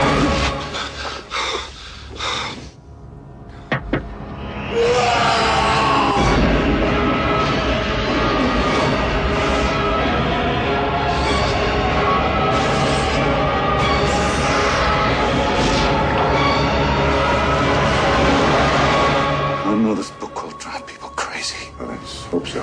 The movie comes out next month.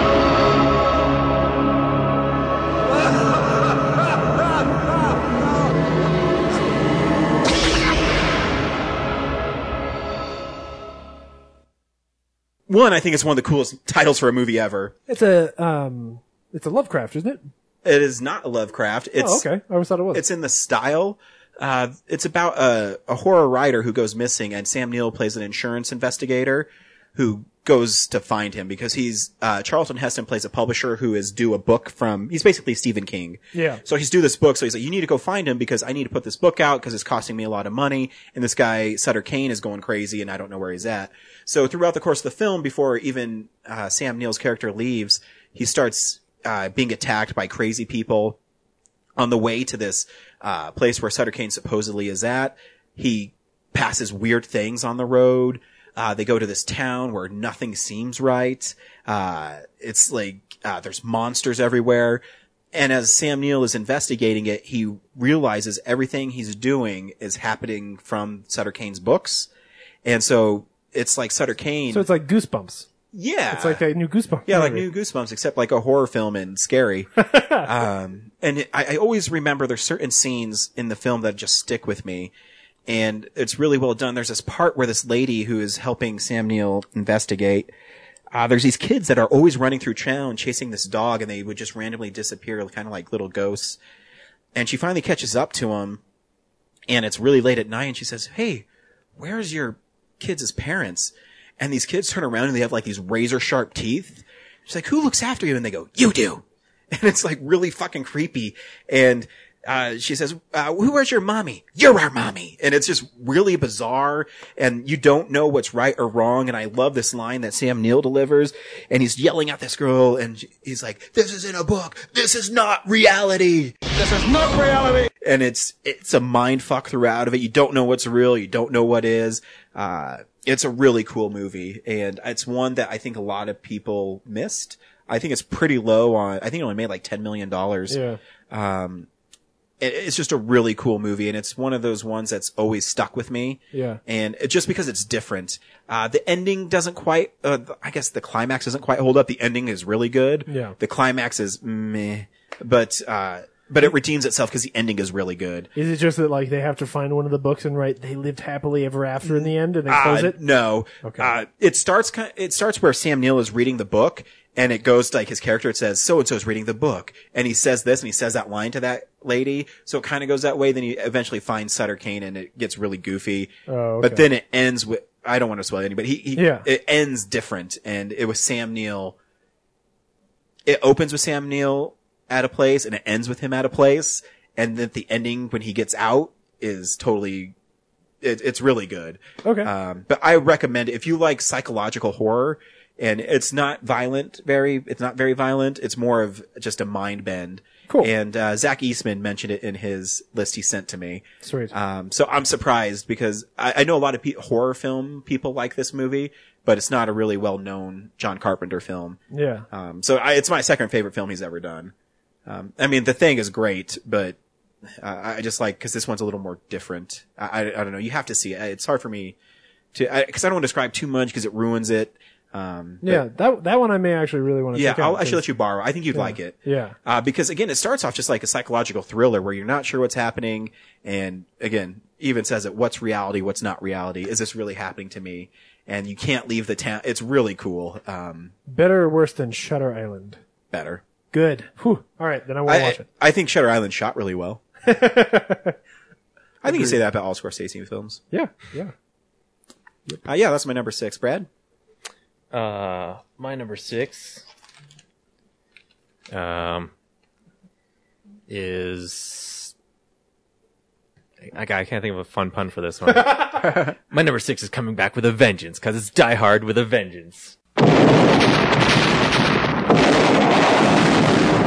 In the hands of a mastermind of terror. I want to play a game with Lieutenant McLean. What kind of game? Simon says. The path to revenge leads straight to John McLean. If we don't do it, this guy says he's gonna blow up another public. Well, why me? What does it got to do with me? I have no idea. He just said it had to be you. It's nice to be needed. Simon says, get to the paper in Wall Street Station by 10.20 or the number three train and its passengers vaporize. I'm not jumping through hoops for some psycho. That's a white man with white problems. You deal with it. Where the hell are you going, McCoy? I know what I'm doing. Not even God knows what you're doing. This guy wants to pound on you till you crumble. Are you aiming for these people? No. Oh, Well, maybe that mime. He wants you to dance to his tune and then kill you. Oh dear. You don't like me because I'm white. I don't like you because you're gonna get me killed. On May 19th, This is a bad idea. Ladies and gentlemen, I'm a New York police officer. I'm gonna ask you to calmly and quietly start moving towards the other end of the car. when the theater goes dark. Trust me, guys. Duck. The roof blows off. out there setting off bombs. And for some reason, he's very angry with me. this, as they say, is where the plot thickens. They knocked over the Federal Reserve.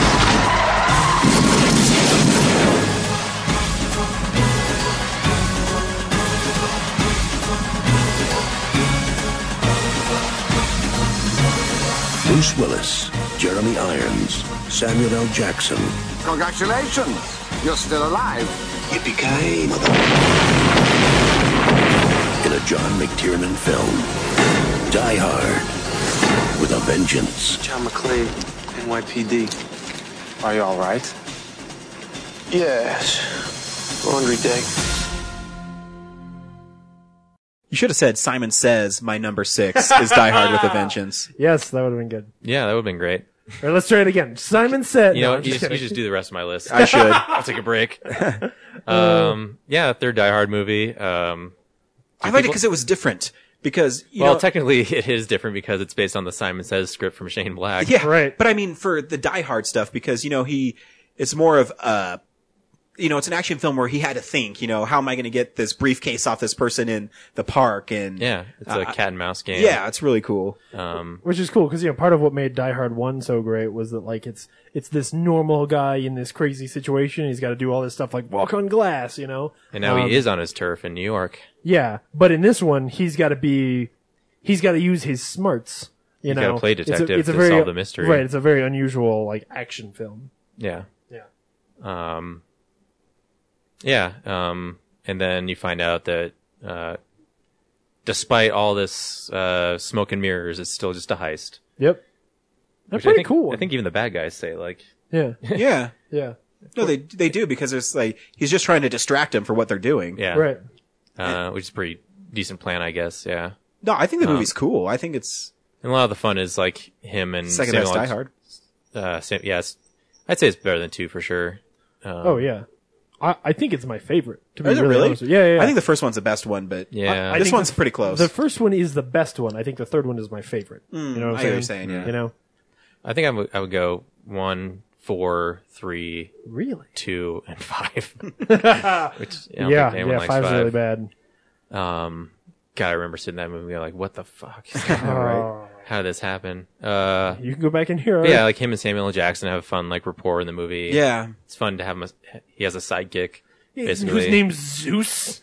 yeah. Oh, that's cool. Um, so yeah, and then of course Jeremy Irons uh, does a great job uh, being a villain.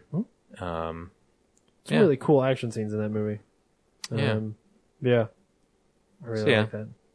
That's my Cool. number six. James? All right, my number six is also a Bruce Willis movie, but is very much not a Die Hard film. My number six is Twelve Monkeys.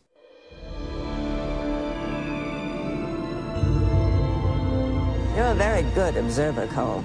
We have a very advanced program, something very different. An opportunity to reduce your sentence considerably. And possibly play an important role in returning the human race to the surface of the earth. No license, no prints, no warrants. Take him down! But he took on five cops like he was dusted to the eyeballs. What year is this? What year do you think it is? 1996. That's the future, James. Do you think you're living in the future? I'm simply trying to gather information to help the people in the present trace the path of the virus. We're not in the present now. This is a place for crazy people. I'm not saying you're not mentally ill. For all I know, you're crazy as a loon. The army of the 12 monkeys, they're the ones that spread the virus. Monkeys? He's been living in a meticulously constructed fantasy world, and that world is starting to disintegrate. You haven't become addicted to that dying world? No, sir. He needs help. I think I'm crazy when people start dying next month. I don't belong here. You're here because of the system. I know some things that you don't know. Yes, my son. You sent me to the wrong year. You're certain of that? Science ain't an exact science. You had a bullet from World War One in your leg, James. How did it get there? You're a trained psychiatrist. You know the difference between what's real and what's not. You said that I had delusions. You said you could explain. I'm trying to. I want the future to be unknown. I can help you. Get you out. Can't hide from them. Don't even try. We're all Monkeys. The thing mutates. We live underground. They're watching you. I just want to do my part to get us back on top in charge of the planet.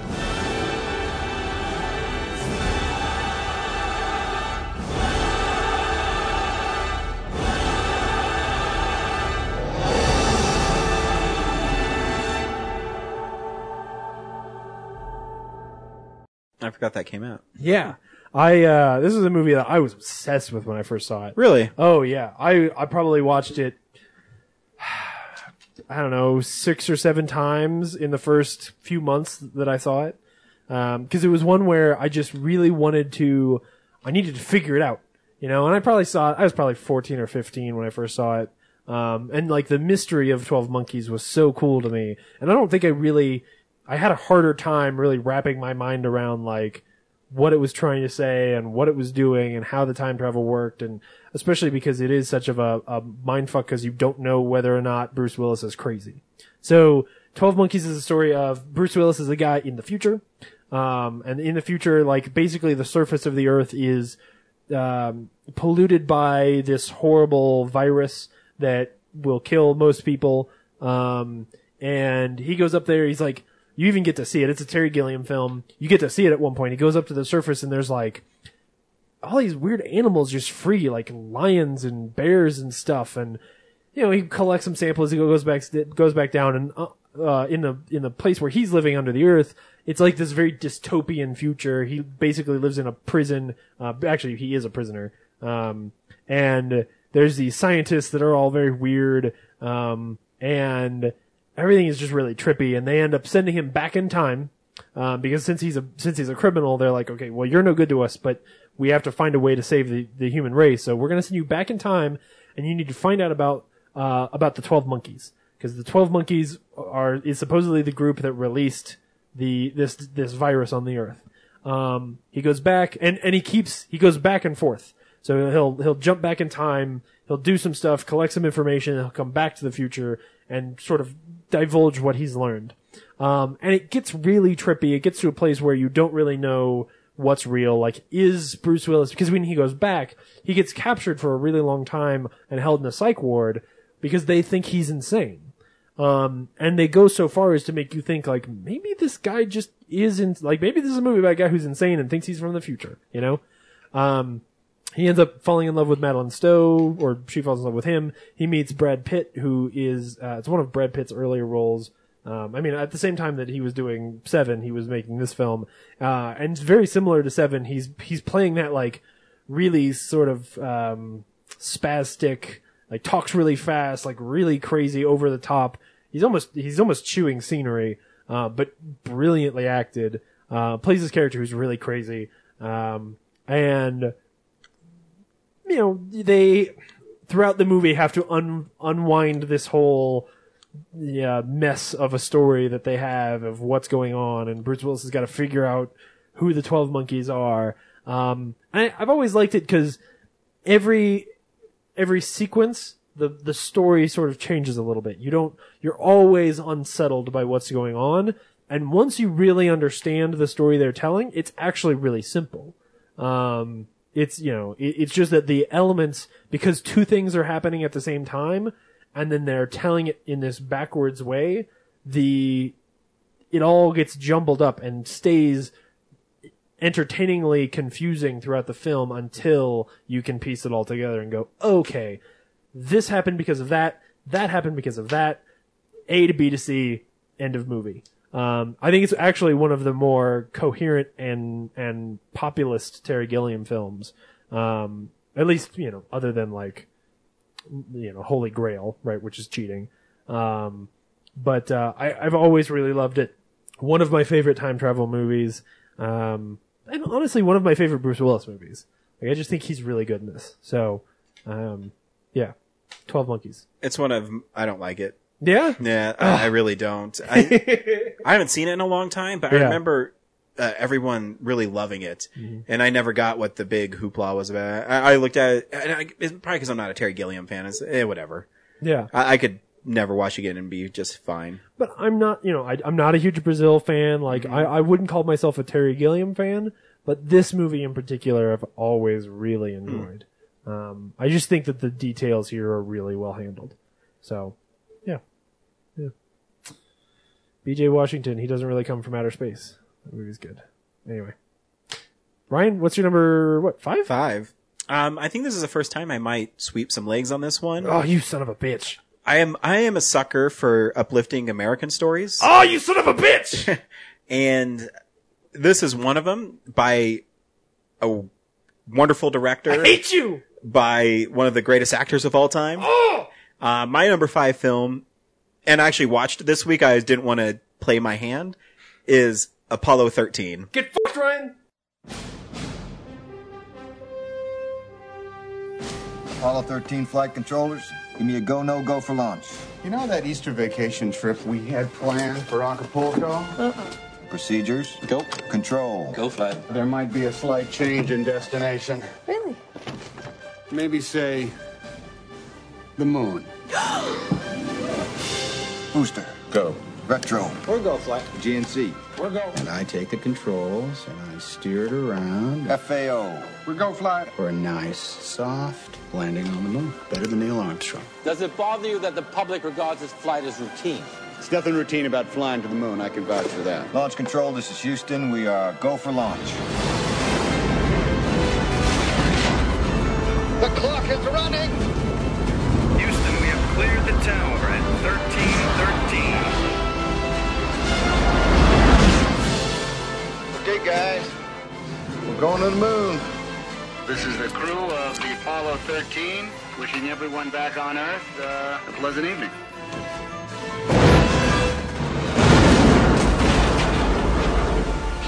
Uh, Houston, we have a problem.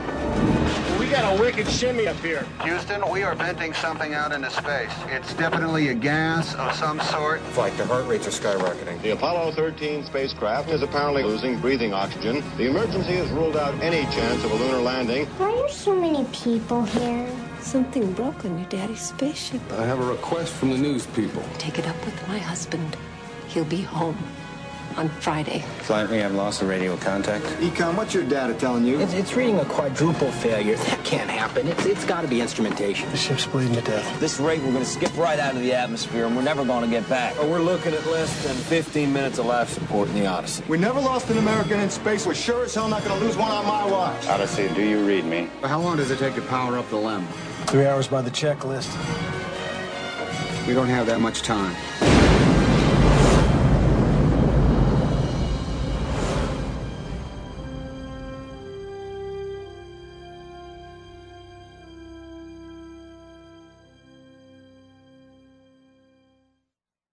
You said you didn't watch movies, and you watched a movie. yeah.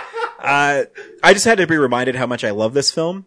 And by the way, you should get the 20th anniversary Blu-ray because it is beautiful and has an awesome documentary on it. Yep. I have the HD DVD, so I'm I'm set. You're not. Because HD is still going to compress the picture where the Blu-ray is a 50 gig uh, Blu-ray double dual layer, so it it oh it's That anyways. science doesn't Don't work. you- Don't you, made remember that the up. marketing from Blu-ray from when Blu-rays? Came Yeah. Dude. Anyways, uh, Apollo th- 13 deals with the Apollo 13 mission that went horribly wrong and they have to find a way to get back to Earth. And they have that great line where it's like, I need to fit all of this into here. And it's, uh, I need to. I need to make this Yeah. fit into the hole for that using nothing but this. Yep, and uh, the movie's awesome. It's it's one of those films where you know how it's going to end, but it's done so well that you want it. You, it might not end the way you want it to end, and it could be sad. Uh, the movie's awesome, and how they're able to shoot the film in that little space and make it super tense and super uplifting. I love this movie Yeah. and I knew I was going to sweep some legs, uh, but I don't fucking care. Uh, the movie's great. That's all I can really say. It's it's just wonderfully done, and it's a movie that I remember seeing it even when I was younger, realizing how cool the movie was, and that you're watching something special. I, I like Apollo 13, and that yeah, I can't believe it's 20 years old. Can you? Jeez. Yeah. Mm-hmm. But I'm sure you guys will sweep my um, legs a couple times, because there's some movies coming up. Yep. Uh, Yep. James Brad, is being what's your- quiet because he has. Brad, he's, what's he's- your number he's gonna five? He has no wax, stuff to say, He's gonna yeah. he's gonna wax poetically about it when it's his number one film because it's NASA, uh, humans overcoming odds, Tom Hanks, Tom Hanks, and Ron Howard, Yeah. and it's not about a rivalry. So he's gonna. Shut up. Uh, yeah, it, it's good too. I, yeah. What's your number five, Brad? Um, my number five is really shouldn't be on this list at all. it's only on here really because of you know when I was a kid and it, like it came out and I just remember like looking at it in magazines like before it came out and be like, oh my god, this looks this looks amazing. Is it Uh, Unico? and it's so different. Why would what a weird draw? Uh, Like I told you that was from the eighties. Oh, I we're didn't doing remember- ninety five. I didn't remember that. I didn't remember that. Um, yeah, but like looking at the promos and magazines and stuff and all like marketing build up and being like, wow, this is gonna be fantastic. And then I don't think I actually saw it in theaters. I think I got to see it on video. Um, and that movie is Batman Forever. Riddle me this, riddle me that. Who's afraid of the big black In an uncertain world, in a chaotic time, justice wears a mask.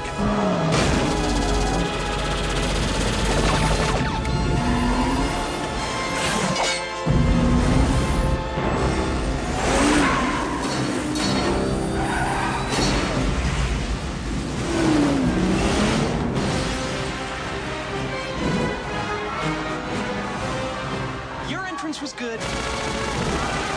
His was better. Love is a game. What is it about the wrong kind of man? It's the car, right? Chicks love the car. Power is a machine. Now you've devised a way to read men's minds.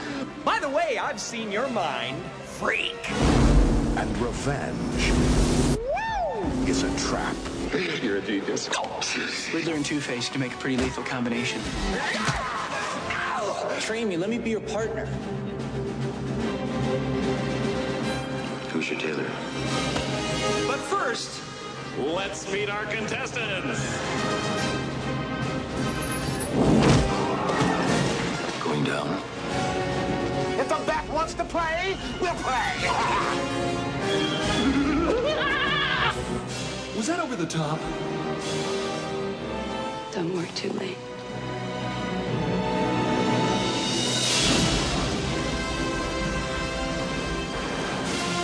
You forgot the part where you kissed the girl.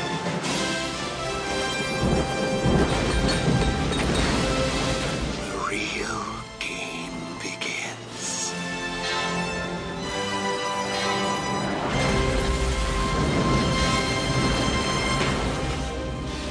Courage now. Truth always. Batman forever.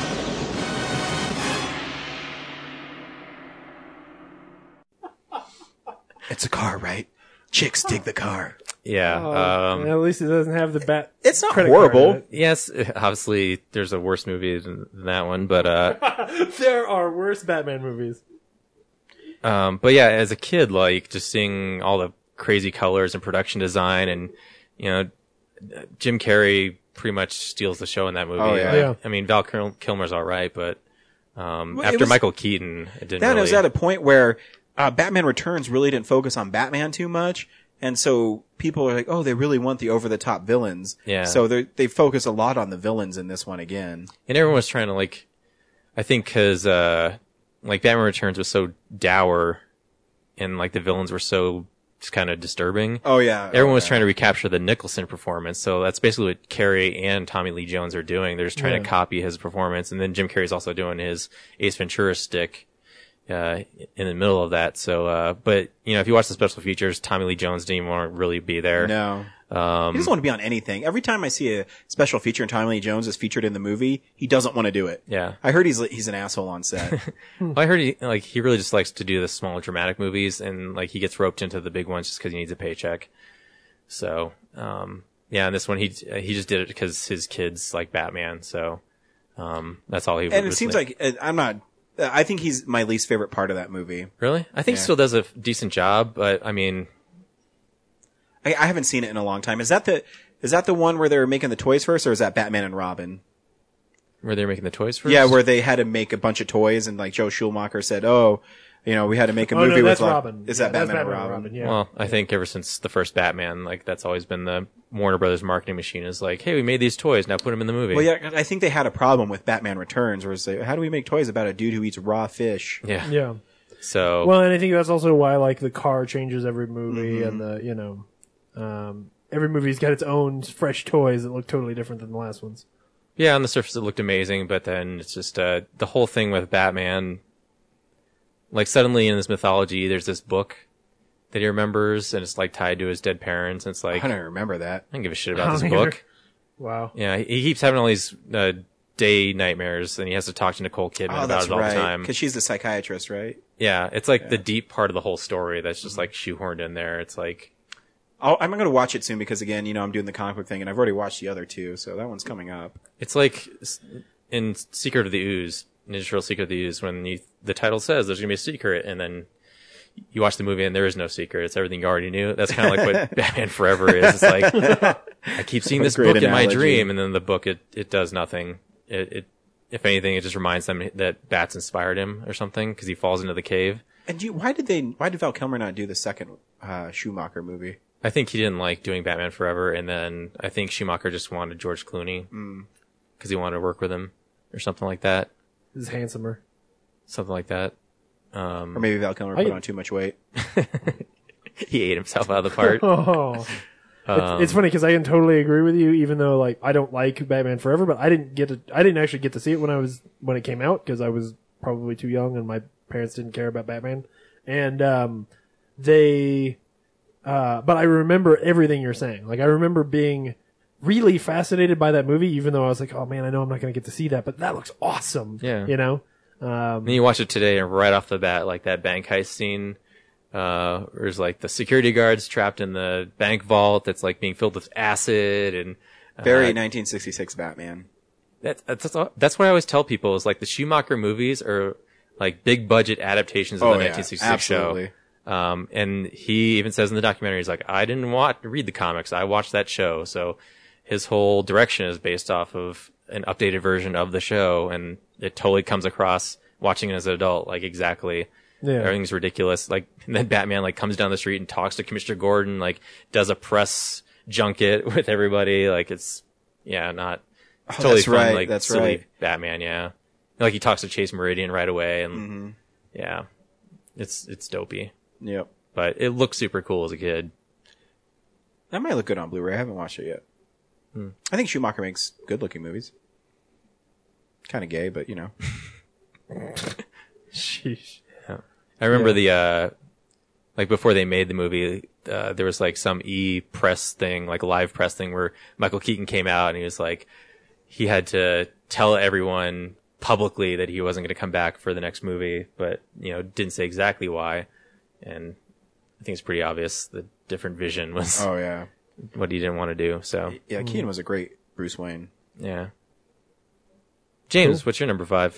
My number five is um, a movie I didn't see until oh, it's probably fifteen or sixteen, and was a um, I was starting to educate myself on some of the like more adult like rated R movies that I had never seen. Well, I must have been like seventeen, um, and this was the movie that really I'd seen this director's first movie and was like, okay, I guess, but this was the one where I was like, yeah, I really like Kevin Smith. Um, so my number five is Mallrats. I've never met a person who lives in as much fear of his mother as you do. You know what I should tell my mother what we do in here at night? What, that you play video games and I fall asleep unfulfilled? Oh, she calls you callow in here. You say that like it's bad. Well, it means frightened and weak-willed. That was the only part of the letter I thought was complimentary. This is Brody's private hell. Where the hell did that come from? What's going on here? And these Brody man, noochie noochies. are his friends. Ow! Oh, sorry. It's all right.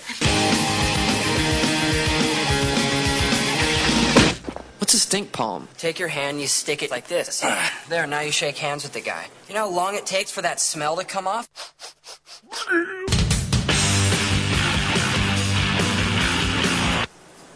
You stare at these things long enough, you're supposed to see some kind of hidden three dimensional picture. Oh, yeah, look, it's a sailboat. You saw it too? Damn it!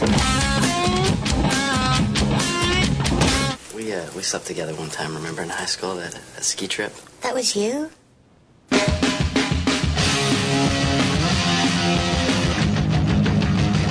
Dude, this looks like your mom.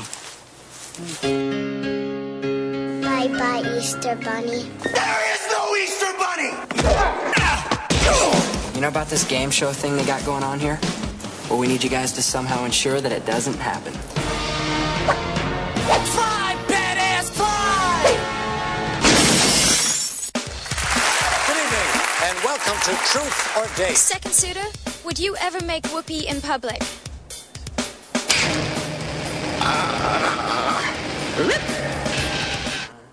No, I, I think that's kind of personal. I don't think I should answer that. Mall rats. You said it was a good size. When a girl says it's a good size, it's a nice way of saying that it's small. What else did you expect from the director of Clerks? Hey! See, you swept legs. I knew it was going to happen. Bastards. Anyway, um, Mallrats is my favorite Kevin Smith comedy. it's the first Kevin Smith movie I saw. oh yeah? Mm. Did you see it in theaters? No, I saw it at a cast party in high school, and then I went back and watched Clerks and all the other ones. Yeah. And uh, yeah, I love Mallrats. I, I really do. It's it's just silly. Um, I, I I'm not a big fan of uh, Jeremy London, or is it Jason London? I forget which one it is. It's one of those guys. One of the Yeah, I London think- I think brothers. it's Jeremy. It's Jeremy. And when he's like, "She's fucking dead," I think it's one of the best deliveries in the whole movie. yeah. Yeah. Um, I think Dogma was my first one. Oh. That, is, that I saw. It's a good one. I didn't see And then Clerks.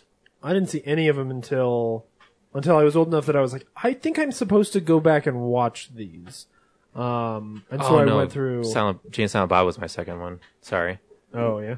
So yes, I saw Dogma, Jane Silent Bob, and then like even out of high school, I finally saw maybe the animated series, and then Clerks, and then Mallrats. But Mallrats is just silly. It's about Yeah. kids that go to a mall to hang out because they both got dumped by their girlfriends. Yeah. And it, at that time, you know, I was reading comics and it really just, it was like me, you know, where I'm Right. just silly and go and hang out with my friends, didn't have a care in the world. Yeah. Um, It's got that great dialogue that like it sounds like the way that you and your friends talk to each other. Mm-hmm. Um, it's all a lot of references, and you know it's all the things that are great about, especially the early um, Kevin Smith comedies. Uh, yeah, it was just one that I've always really enjoyed, and um, it's interesting to go back to because you can see him like sharpening his teeth on actually being a like a real director of real films. You know, um, it's not just like, hey, I got this cheap camera and like I'm gonna shoot this in black and white in the in in this place that I don't really own.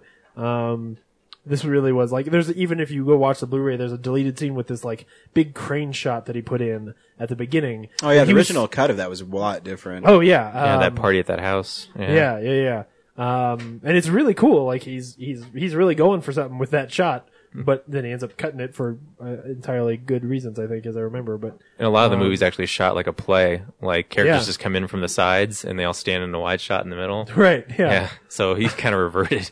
yeah, yeah, Yeah. Um, but uh, yeah, it's just it's really fun. It's got Stanley in it. Yep. It's uh, even on the cover of the movie. The best Stanley appearance. yeah, sure. Then Of he course, walks yeah, it is. away, intending to go one direction, and then when he's done saying line, he just turns around and goes the opposite direction. and it it also has my favorite Ben Affleck line is, uh, who's your favorite new kid? Call me Joey. For any new kids on the block fans out there. Uh, yeah.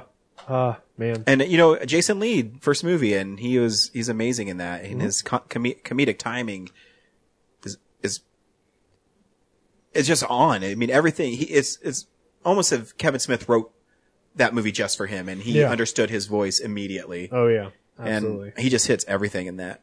It's got uh, Claire Forlani, and she's Mm-hmm. pretty. She is. I like that. Yeah. Um, yeah, and and some of the better like it really started creating the Jay and Silent Bob hijinks. You know. Oh, yeah. Um, because it's not just them standing outside. It's like he had to find excuses for them to be at the mall and for them Yeah. to do stuff. Um, Gee, Silent Bob, have a heart. yeah. So that's my number five. Cool. but we still haven't had any repeats yet. Uh, my number four film is a film that I'm associated with constantly because of the way I look. um, but I still love this movie. Uh, rewatching it again recently uh, on Blu-ray. It's just, it's funny. And you, uh, this comedic legend, if he was around longer, I think would have gone on to do some great dramatic roles because he's really good in the movie. Uh, and my, uh, and of course I'm talking about Chris Farley and my number uh, four movie is Tommy Boy.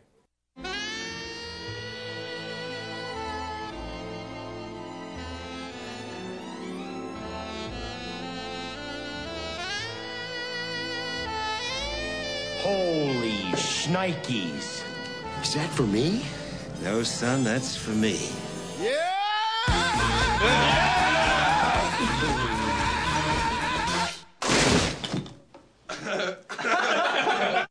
You know, a lot of people go to college for seven years. I know. They're called doctors.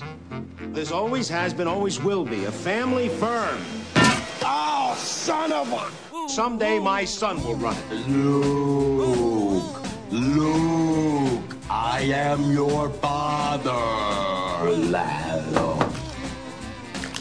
Aw, I've interrupted happy time.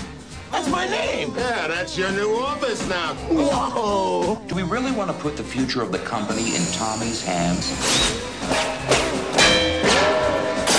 Promise me you'll look after Tommy Boy here till he gets his feet wet. Sure, and thanks for choosing me. Hey, Tommy, this is not a vacation for me. I'm out here against my will, so the least you can do is pretend to work. Ugh, I can actually hear you getting fatter. All right, it's sale time, so remember, we don't take no for an answer. No. Okie dokie. I'm gonna pass. Gotcha, thanks. Oh, son of a. That's gonna leave a mark. Okay, let's check you out. All right. it's a clip on. Are you sure? Can't breathe! He's a big dumb animal, isn't he, folks? No, son of a.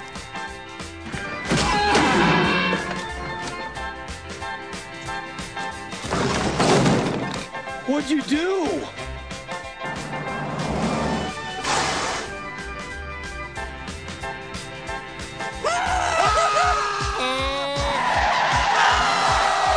I'm a maniac, maniac on the floor. Did you eat a lot of paint chips when you were a kid? Why?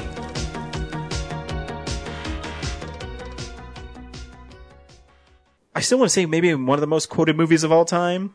Probably. Um, you know, just going for broke and Chris Farley's humor and talent is just so infectious because you just love the guy. I mean, everything, he goes for broke no matter what.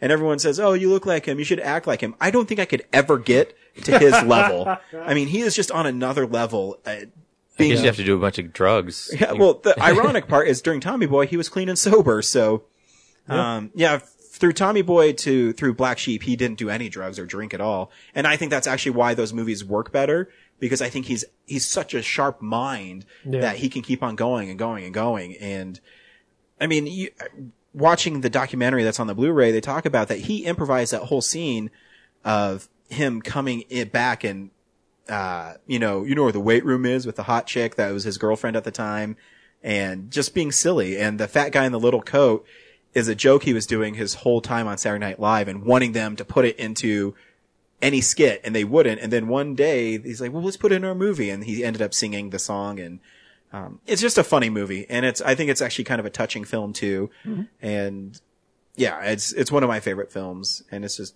it's really silly. I love Tommy Boy. That's cool. Yeah. That's one that I've never. It's never gotten its hooks in me, Mm-hmm. but I don't even know that I've ever really given it a, a, a fair shake. You know, um, like I, I, I- I, I could say I think I've seen all of it. Like that's Mhm. where I am. So it's always That's fine. been And, you know, it's not for everybody, but you know, to me, it's again, it's the time I was at, and I, st- I s- still watch it all the time, and I can always laugh at it. And I think him and David Spade had great chemistry. Yeah. And it's there's a movie that I just enjoy, so that's my number four film. It's Cool. Tommy Boy. Cool. Brad? cool. Uh, my number four is the first one of these that I saw, and they've made a ton of them since, and even before this one, and it spawned many multiplayer matches. Uh, throughout my of Nintendo 64 throughout my career, or what career Mm-hmm. gaming life. Uh, my number four is GoldenEye.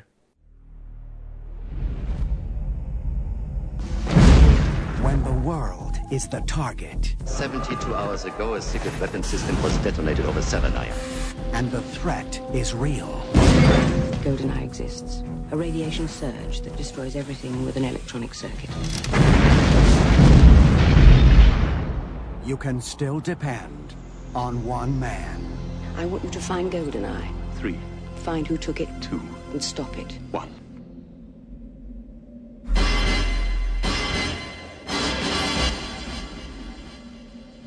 The name's Bond. James Bond. The world's most famous secret agent is back. We aim to please. And this time, 007 is facing the ultimate enemy. The man who knows him best. Hello, James. What an unpleasant surprise. 006. What's the matter? No pithy comeback? He was your friend, and now he's your enemy, and you will kill him. Is the satellite in range? Target is London. Now, the entire world is about to be caught in the crossfire. See you in hell, James.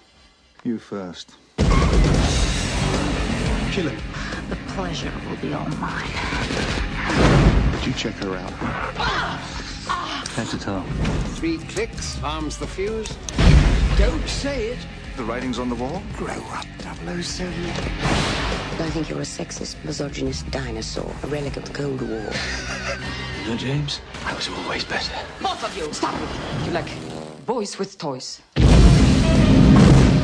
Trick is to quit while you're still ahead. I wouldn't think of it. Charming, sophisticated secret agent. Shaken but not disturbed. Get us out of here! Bond. Only Bond. Man just won't take a hint. Don't need the gun. That depends on your definition of safe sex. On November 17th,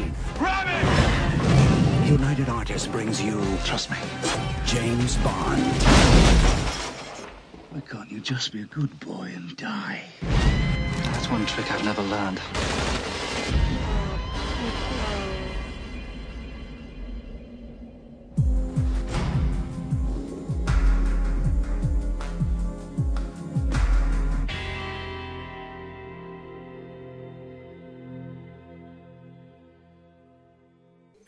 Um, yeah. So first James Bond movie I ever saw. Me too. So I had no, you know, I didn't know about Sean Connery and t- or uh, Timothy Dalton. Uh, Fomka well, Timothy Jensen? Dalton, but Roger no, Moore. Roger Moore, like oh, that whole lineage. So like Pierce Brosnan right away, and I thought like it's a really pretty decent story. Um, pr- like great action. Yeah. uh, really revived the series, and um, you know.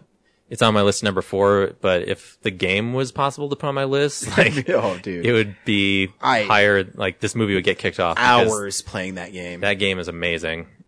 Bond, James Bond, is blasting his way onto Nintendo 64 in the game version of the hit feature film GoldenEye. Read your case file, grab your gun and clever gadgets, then control the actions of 007, the world's most famous spy. True 3D movement, motion, and character showcase the game's amazing realism, and different weapons allow you to accomplish your task covertly or not. Play solo or against a friend or foe with a two character split screen. Good luck, Bond! Back in the day when you still had to do like a quad screen, you Yeah. couldn't like You share still over had the fun, internet. Yeah. Um, and we like make up so many like ways to tweak the game. Oh yeah, and- the Matt the Golden Gun. Yeah, what- Oddball was really short. Odd Job. Yeah, odd job. Yeah, odd job. job. Um, yeah, just a blast. And it's, um, it's amazing. Like usually movie based video games suck. Oh, yeah. Really bad. But like, I think that was the first one that really branched out and Oh, yeah. made it, uh, respectable. And the movie's cool. It's not on my list, but it, it's a cool movie. I if their Daniel Craig didn't make James Bond movies, that would still be my favorite James Bond film. yeah. Um, because the early ones, I never, I could never get into. I mean, they're they're fun, but I watched the early ones. Like, yeah, Sh- Sean Connery's a great Bond, but the movies that, that he's in are just ridiculous. Yeah. Um, like they don't start off super silly, but they get silly really and quick. it's almost that because of what they are outweighs what they really are, if that makes any sense. Where No. well, no, no, no. Like where the sum of them, where everybody remembers and loves. I- yes, but I when get you. but when you see them, you're like, eh, they're- they're all right. Right. Yeah. Everybody's like, "Oh man, do you remember Goldfinger?" And the people go back and they're like, "I remember the scene where that woman gets turned into gold." Yeah. But do you actually remember anything else about Goldfinger? Yeah, and and uh, Goldeneye was the first one where he's you know on the satellite and and I thought it was doing really, cool. good actiony stuff. Yeah, where you find out 006 is you know he dies at the beginning and he comes back and he's really the bad guy. I think it's really Yeah. cool. Yeah, That's a cool movie. It's a great twist. Yeah. Yeah, it's like those early Bond movies. A lot of them are like wide shots, and he just goes to places. Like he goes to a hotel or Yeah. something and has conversations in these wide shots. But like you, then you suddenly you jump from like uh the Timothy Dalton ones to Goldeneye, where it's you know he's driving a f- tank and stuff, and Yeah. uh, Oh, all that's the so action's cool. really good. And Yeah, and to me, I think Pierce Bronson, you know, to me was James Bond. I Mm. thought Mhm. even you know I was "Ooh, Sean Connery. I still always thought as Pierce as James Bond to me. Yeah. because that's who I grew up with. It's So. really a shame because I remember at the time, like I would, I 100% agree with you. Like you go back to like whenever World Is Not Enough came out, um, I would still 100% be like, oh yeah, like he is the James Bond, like he is so cool, like those movies are so great. And I look back at them now, and they are all they're all tainted by how bad Die Another Day is and how eh, mediocre World Is Not Enough is. Yep. Like for some reason, I feel like Pierce Brosnan burned really bright and then just they Fizzled out just really went to fast. shit. But I, it's not his fault. I don't. No, I, it- no, no, I, it's think not. I think that the franchise did not evolve. No. where it was the Goldeneye worked really well, and instead of making it better, they just said, "Oh, let's revert to what James Bond used to be." and you know. I I love. I mean, my favorite of his movies is Tomorrow Never Dies. Hmm. But then the the two that follow that are just not great. And Die Another Day is so f- so bad. Yeah. That like you you watch that franchise just go to shit, and that's why they had to reboot the whole thing. I know. I remember because Adam was was the biggest James Bond fan of Yeah. all of us, and so yeah, we had seen Goldeneye. Then Tomorrow Never Dies came out. We're like, oh, this is pretty cool too.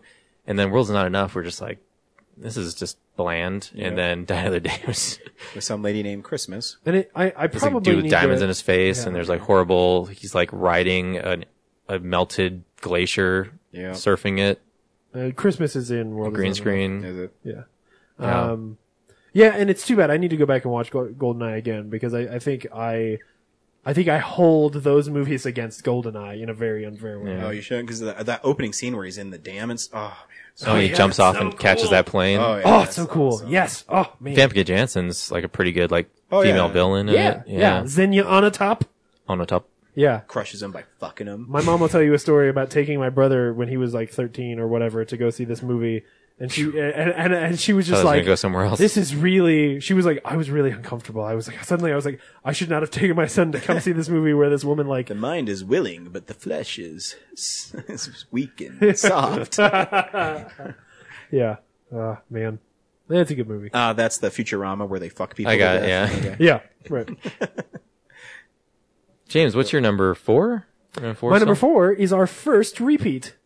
My number four is Die Hard with a Vengeance. Oh, Yeah, yeah, yeah. Um, like I said, my favorite Die Hard movie. Um, Oh. Really, really enjoyable.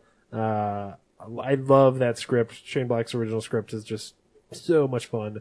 Um, and I like it's it's fascinating to have an action movie with somebody like Bruce Willis, uh, you know, and he's playing one of his, you know, uh, famous characters here. And there's a scene where they have to do like a math equation, like the one you learn in high school, where like I have this one bucket that has this much water in this bucket. How do I figure out how to solve the puzzle? Like I just really like that. I love it's. It seems so fresh. Um, it's why that movie sticks with me in a way that a lot of action movies from 20 years ago don't.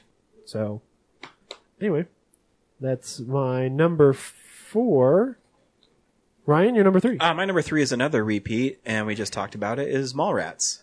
Oh, cool. So, uh, yeah, so back to back repeats. Again, I just it's the first one I was introduced to Kevin Smith. Uh, I still think it's really funny. Uh, Willem and you know when do I get to see the goddamn sailboat?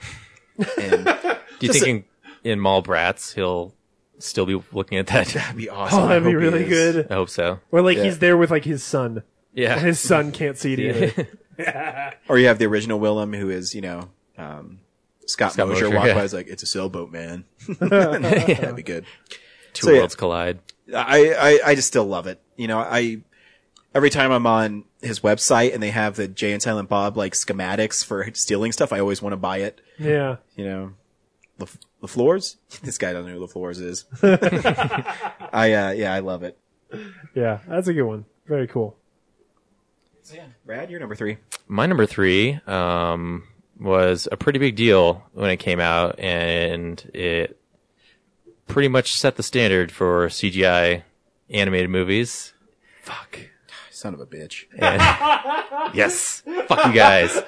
Um, yeah, uh, you know, you look at it now, and it at the time it seems so realistic. Like I really thought those toys were alive on that screen, or at least stop motion animated. But uh, now it's a little dated, but uh, the story's still great, and that's Toy Story. Sergeant? Yes, sir. Establish a recon post downstairs. Code Red, repeat. We are at Code Red. Recon Plan Charlie, execute. Move, move, move, move, move. It's uh, a. It's a big one. Walt Disney Pictures presents a totally new animated motion picture event. Star Command, come in. Do you read me? Oh. The story of two toys. There seems to be no sign of intelligent life anywhere. Ah! Hello? Headed for a showdown. My name is Woody. This is my spot. I am Buzz Lightyear. I come in peace. You are a child's plaything! You are a sad, strange little man. and playing by their own rules. Draw! At me again! I don't like confrontations! Buzz, look, Ah! an alien! Where? You're mocking me, aren't you? Oh, impressive wingspan. Very good. Ah, oh, what? What? He can't fly! Yes, I can. Can't. Can. Cat, cat, cat! This holiday season, the adventure takes off when toys come to life. To infinity and beyond. Toy Story. Look out! Can.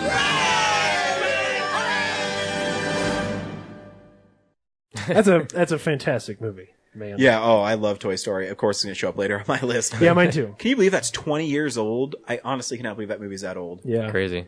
It's just a cute movie and every, you know, just well done about a toy that doesn't fit in, but everybody can relate about not fitting in somewhere. Yeah.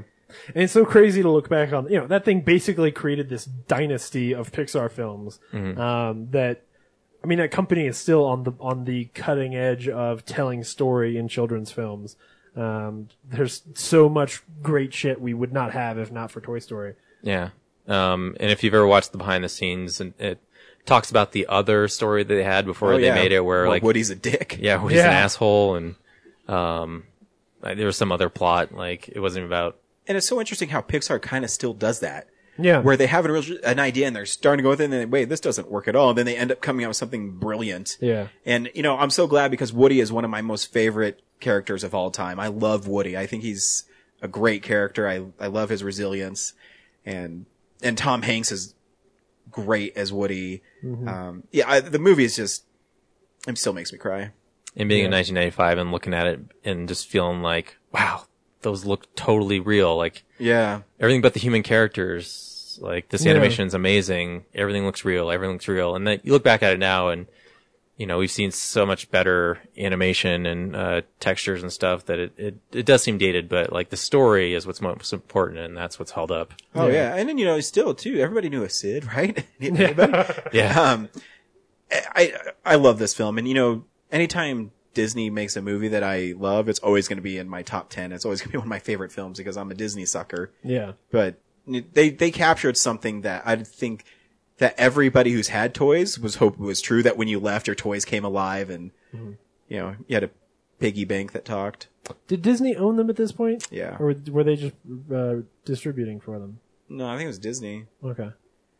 Because then they, they they bought themselves out and then they sold back again. uh, I think right? there's always been Disney Pixar. I, I don't know. I'd have to look that No. up. I, th- No, I think no, they no, did no. own them, and there was at one point they had a chance to branch off, and then Yeah. Disney just re-upped their contract. So Yeah. that's what I think. Yeah, I don't remember. I should watch the history of Pixar again. Yeah. But There was definitely some. yeah, I know. Th- I think it was because they did. What was it? Toy Story, then um, Bugs Life, then Yeah. Monsters Inc. Yeah. Yeah. Oh. So Uh, after Bugs Life, they did Toy Story 2, then Monsters Inc. Really? Yes. It's 99. Yeah, Oh, you're that right. Yeah. sounds right. Yeah. But yeah, no, Toy Story is a wonderful film, and you should get the Blu-ray because it's awesome on Blu-ray. Yeah. It's it's almost too bad because it's like it's my least favorite Toy Story movie, and yet it is so good. Like, ah, man. I know. Well, I think each Toy Story film got better. Yeah. Yeah. So the second one's great, and then the third one is amazing. Yeah. So it's Because that's the thing, Toy Story One does not make me weep openly like the third one does. oh, yeah. God, what's the fourth one gonna do? Oh, God. Oh man, it's just I'm gonna really- Lork, you come pick me up. I can't drive home. be. We're five minutes into the movie, and I need to leave. You're in the theater and like some little kid sitting next to you. He's like, "Man up." Yeah. No, Throw I- some balls, That's dude. the experience I had in three. Like I was sitting between like a a twelve year old and an eight year old, and they're both looking at me like, "What's wrong with you?" the cops show up because someone like put you on suicide watch. you don't understand what it's like. this guy's so depressed. He's thinking he's gonna kill himself. You even have had to give up all of your toys. What's your number three, James? My number three is a ringer. Uh, I didn't expect it to show up this high, but every time I think back to this movie, which is one that I didn't see until last year, every time I think back on this movie, I I love it. Ace Ventura when nature calls. No. No, uh, my number three is Before Sunrise. All right, I have an admittedly insane idea, but if I don't ask you this, it's just gonna haunt me the rest of my life. I have no idea what your situation is, but I feel like we have some kind of uh, connection, right? Yeah, me too. Great. So listen, here's the deal. This is what we should do. You should get off the train with me here in Vienna and come check out the town. We just got into Vienna today, and we're looking for something fun to do. Is pregnancy English? Yeah, more, yeah, because we speak German for a change. Now I'm gonna call my best friend in Paris, who I'm supposed to have lunch with in eight hours. Okay? Okay. Ring, ring. Pick up the phone. Uh, oh, hello. I don't think I'm gonna be able to make it for lunch today, I'm sorry. I met a guy on the train and I got off with him in Vienna, we're still there. Are you crazy? Probably. He has beautiful blue eyes, nice pink lips, pretty hair. I love it.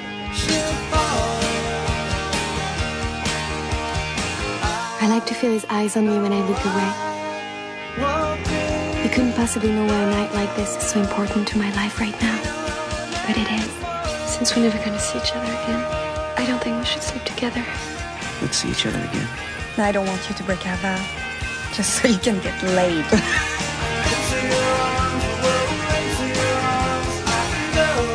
Men are lucky we don't bite off their head after mating. Certain insects do that, you know, like spiders and stuff. We at least let you live.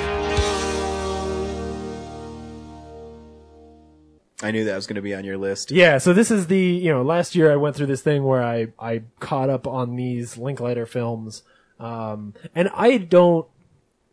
Before Sunrise is my second favorite one. I like Before Sunset a little bit more, um, but just the it's such a it's such a well written little movie and it is so enjoyable to just watch these two characters it is romantic in all the ways that every god awful chick flick can just f- you know fails by comparison um it's a really enjoyable just sort of conversation um basically the, the story of before sunrise is just these this couple meets on a train in europe um they get And off fuck. they they uh Sorry, Carol. no, that's a really interesting part of the sequel is that they ne- they never have sex in this movie, but when they make the second one and the characters meet ten later, years later, one of them thinks they did, or no, I think they both end up thinking that they did have sex even though they never did. It's an interesting little twist. Anyway, um, and so they both get off the train. They've got like twenty, they've got a few hours before they have to leave on their separate you know, however they're getting to the towns that they're going to. I can't remember.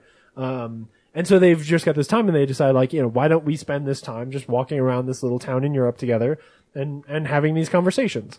Um, it's a, you know, Linklater sort of became famous for having these, these characters who just have these, um, pretty deep conversations and, and are talking very frankly about like philosophy and all of this stuff in a way that most human beings probably don't on their day to day basis, you know? Um, but it's really, it's really entertaining to watch these two characters have those conversations and you feel like it makes you think about a, a lot of things that you you tend not to think about very mo- often. Um, I, I think Ethan Hawke is is really charismatic and fun, um, and so, so is Julie Delpy. Uh, it's totally worth checking out. I think it's a it's an easy watch because you can just turn it on and listen to these guys talk, and you're you know exactly what's happening. Um, but especially for a movie that is so unscripted, it's really impressive to watch how how brilliant the chemistry and and uh, character development is when it, it's sort of just like okay, here's the beats you need to hit in this scene. You guys just talk and we'll film it. Um, so I, I think it's sort of a feat in, in that way too. So, uh, it's a movie that I wish I had seen earlier so that I could have more time with. Um, so yeah, before sunrise, people should check it out. It's been a- Uh, haven't seen it, so I can't comment. I know. Yeah, I mean, uh, Sounds stupid. You're on your own. Uh, Ryan, what's your number two? Uh, my number two is one we haven't talked about. I think it's maybe one of the Ultimate Guy movies ever. uh, it has revenge, killings, naked men asses, Don't think it's my number two, so we're good. and it has bunch of awesome speeches by Mel Gibson. uh, my number two movie is Uh. Braveheart.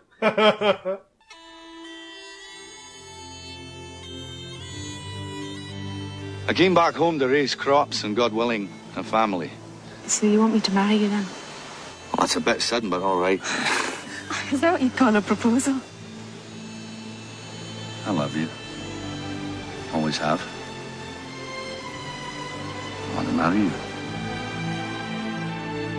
you. In a land of timeless beauty, William Wallace was a man of peace. I want to stay here with you. And I with you. You say you want to stay out of the troubles? If I can live in peace, I will. But when they threatened his world, Edward Longshanks is the most ruthless king ever to sit on the throne of England. Scotland, my land, and the woman he loved, I want a home and children. It's all for nothing if you don't have freedom. he was driven to war.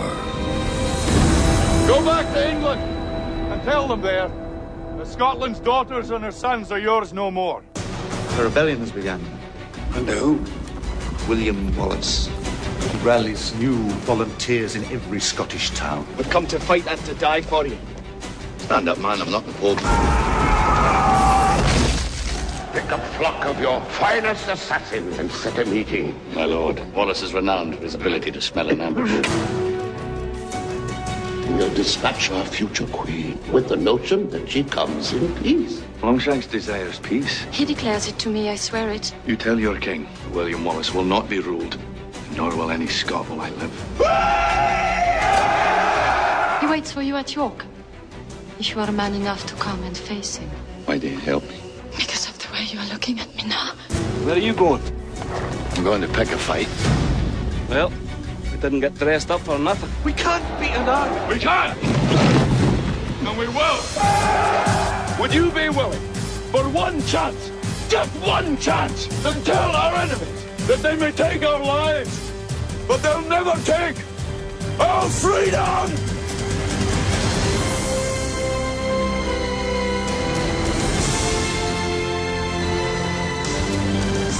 If we win, we'll have what none of us have ever had before a country of our own. Mel Gibson, Braveheart.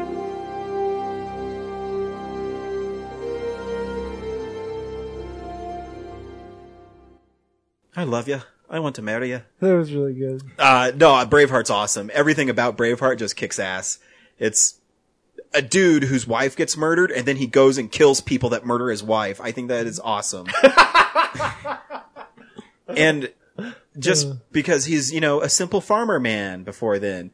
And then, you know, they, he marries his wife secretly because they enact, what's that called? Uh, where you, Prima Nocta. prima nocta, they come and have sex with your wife the first night Just because you're the king. because you're the king and he didn't like that and so then he goes and kills well he keeps it a secret and then when the dude who is in charge of the land over there finds out he kills his wife Oh man, and that scene where he comes through the village on his horse and it's in slow motion and they just start smashing dudes' skulls in. Ah, I love it. Yeah, Braveheart's badass. Yeah, Braveheart's really good. yeah. I love Uh-oh. Braveheart. I feel like this is someone on someone else's list right now. No, If you no, wanna say no, anything. no, it's not. I Oh. um, it's not on my list because I just I don't think I've watched it enough times to really like. Oh, I I, don't know. I, I know seen it's it great. So many times. Yeah, I, I used know to own the it's great. I VHS just- where it was two VHS cassettes because it was so long. Yeah. yeah. But yeah, I know I love Braveheart. I remember as a kid watching the Oscars and like, cause Babe was up for Best Mm-hmm. Picture. And uh, I was like, I hope Babe wins. My mom's like, Babe's not going to win. Braveheart's going to win. I'm like, no, you'll see. It might. no, of course, Braveheart is the best picture of the year. Yeah, of course. Um, Shut up, mom. I like Yeah. that pig movie. But I mean, that movie's so iconic now. The, you know, the blue face paint. Yeah. And all that kind of stuff. Is, and Mel Gibson craziness. Yeah. Yeah. But the thing is, is Mel Gibson's such a good, good actor, and Yeah. you know, it's it's a bummer that he's went off his rocker because Yeah. I I miss him in movies. I do too. Because you know, I've been watching Lethal Weapons and then Braveheart. Do you remember how good Maverick was? Wouldn't it be great if he dude. could come back and make Maverick again? Ah, I miss you, Mel He Gibson. makes a great villain in Expendables 3 He does. Yeah, he's good. and uh, Machete Kills. yeah. No, he, no, he doesn't. Nothing about Machete Kills No, is he- good. he's good in Machete Kills. All right, yeah, you might be right. We are right. Um, but yeah, no, Braveheart is the the battle scenes are epic, and it kind of started the new wave of epic movies with Yeah. battle scenes. The 90s like had a huge popularity of period pieces Mm-hmm. like Yeah. Apollo 13, Braveheart, Uh, Gladiator. yeah. Well, Gladiator was 2000, but Oh, you're right. Yeah, Meh. Um, shot in '99, I guess we could say. sure. yeah, they're always like historical epics around- Yeah. around, that I was just time. trying to help Brad. You Forrest had Gump. two. Forrest Yeah, Gump there is you like a go. All right. time jumping. Yeah. Yeah. But yeah, no, yeah, yeah. Braveheart is still one of. I, I remember watching that movie a bunch with my dad and stuff. Yeah. It's just, I think it's one of. If you picked guy movies, I think it's like a guy movie. Mm-hmm. You know, don't kill somebody's wife, especially when she's pretty I attractive. think it's a fair rule. I think it's a totally fair rule. you know, if she's not attractive, then you might let it go. But when she's a hot French chick, then Who plays his definitely. wife? Uh, I can't remember. I don't remember Is either. it someone? who- oh, okay. She's pretty. It's no, it's uh, It's not uh, like it's not like Kelly McDonald or something like that. no. I'd remember her name if you said it. But Okay.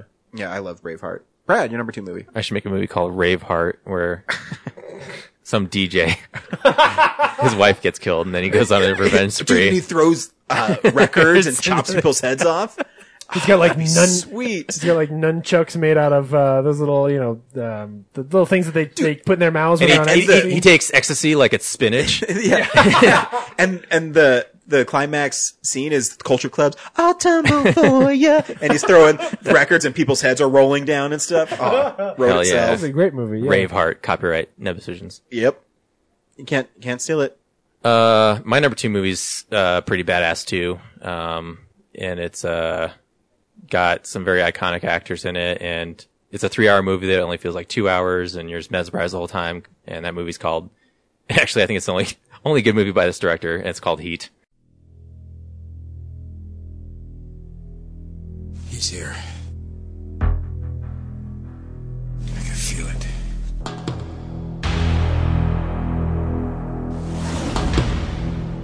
You search for the scent of your prey, and then you hunt them down. That's the only thing you're committed to. It keeps me sharp, on the edge, where I gotta be.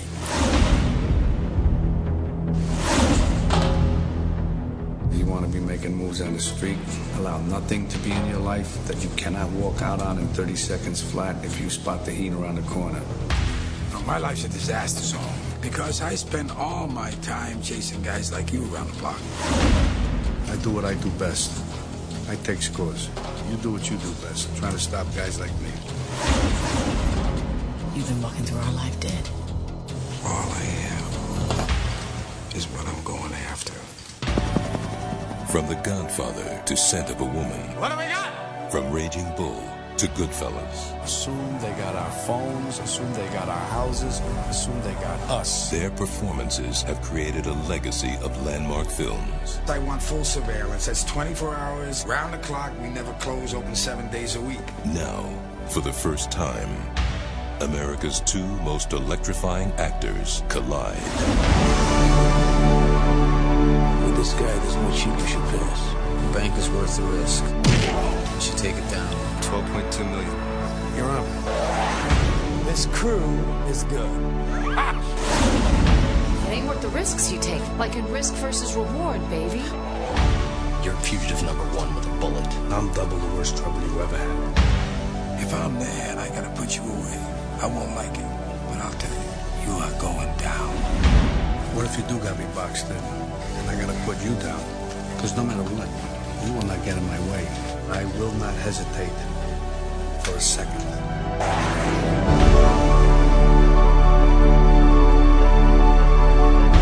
Al Pacino, Robert De Niro, Val Kilmer in a Michael Mann film.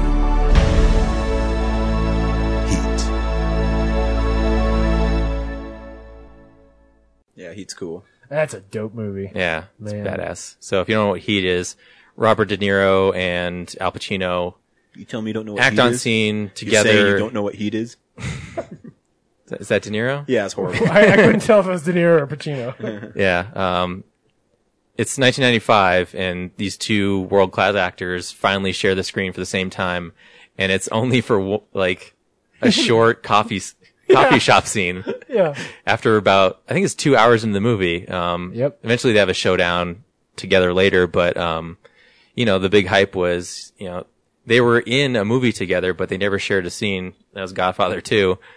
Um, and it was amazing that it took this long to get them to act together. But, uh, uh, Val Kilmer's also in this movie Yeah. too. Yeah. Um, but it's a pretty, uh,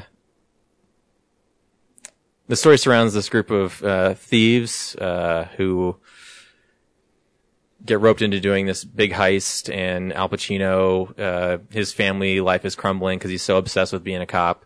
Um, he has to try and track down Robert De Niro's gang and it, it goes like really into the lives of each of these criminals and, uh, probably the best like humanizing of villains. Like Robert De Niro's not, he even says in the, in the coffee shop scene where he just does it cause he's good at it. Like, Yeah. he's not trying to be a bad guy, but it's just it's a skill that he has, and you know he he's kind to other people, but when it, it comes to heists, like he will put you down to like get his mission He's completed. Kinda, he's kind of like Brody in Point Break. Sure, I haven't seen Point Break, so whatever you say. Yeah. Do not compare Heat to Point Break. and then uh, it has this great uh, shootout scene in Ah. downtown Los Angeles where I was about special features. Like they didn't even bother really putting in Hollywood sound effects. They just went with the actual on s- the scene audio where it's like echoing and stuff because it sounded more horrific um, and dangerous than actually putting in Hollywood sound effects, which I Ah. thought was pretty impressive. So.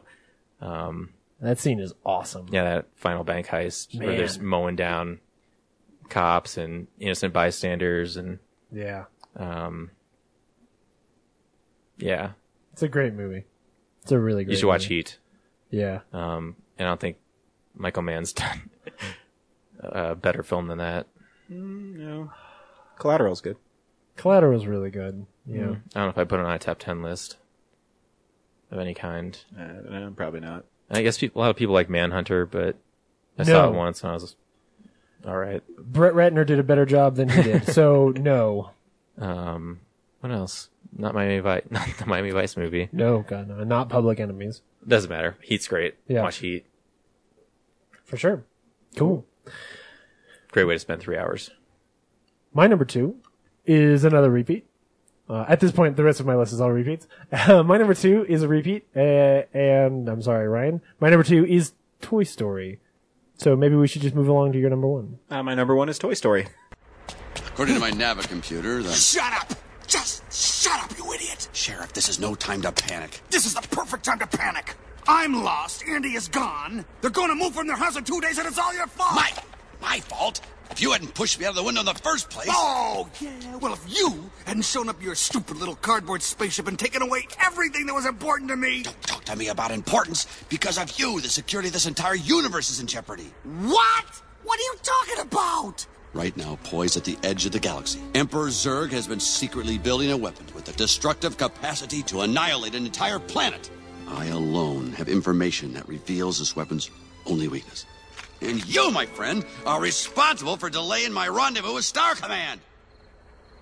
You are a toy! You weren't the real Buzz Lightyear. You're an, uh, you're an action figure. You are a child's plaything. You are a sad, strange little man, and you have my pity. Farewell. Uh, yeah, I, s- I- I said my piece. Do you say your piece about Toy Story? Yeah, I think so. I, it's a it's a really great movie. It's a brilliant movie. I mean, and if there's a human being who hasn't seen it, like what the fuck? and a game changer. Yeah. Oh yeah. I, I love Toy Story. I said Woody's one of my favorite characters ever. Yeah. Brad, my number one is Mallrats. So oh, Kitty, kitty, kitty, kitty, kitty, kitty, Hey, kitty. Jay! Brody man, noochie noochies! And look at this shit, the mad fat chick killer. Can't believe how fast word travels in this time. Excellent. What's he doing? Uh, shithead here watched Empire and Jedi last week, and ever since he's been trying to do the Jedi mind trick. Crazy fuck thinks he levitate shit with his thoughts. Knock it off! The force is strong with this one. Dude, don't encourage him. So I was just telling TS here we gotta find Jay and Silent Bob. If there's anyone that can help us out, it's the two guys that have even less to do than us. What is this shit? Everyone's looking for us today. We're ducking Trisha because she wants to talk to Obi Wan here about her video setup. Why him? Silent Bob's an electrical genius. He won the science fair in eighth grade by turning his mom's vibrator into a CD player using some chicken wire and shit. Motherfuckers like MacGyver. No motherfucker's better than MacGyver. Knock it off. And it's that kind of smarts we need, right, Mopey? Leave me out of this. So we need you to embark on a little sabotage mission on behalf of TS's love life.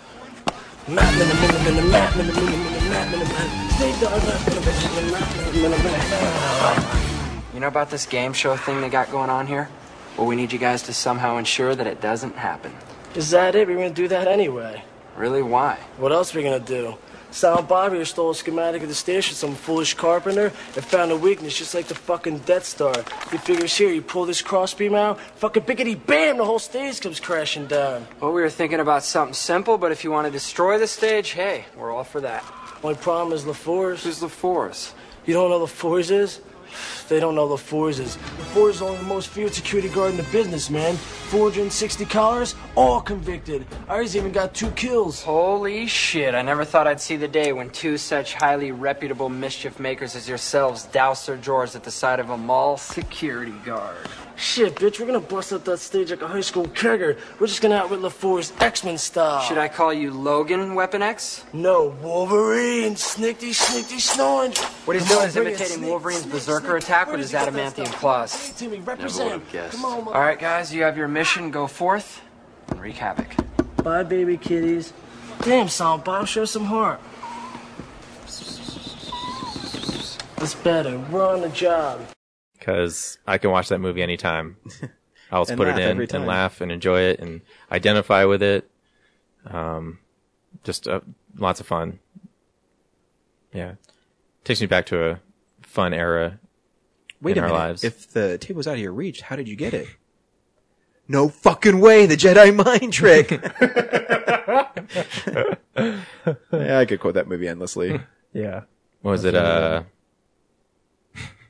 I, I put the clip from uh, what was it in one of our episodes. Now, what the hell is this shit?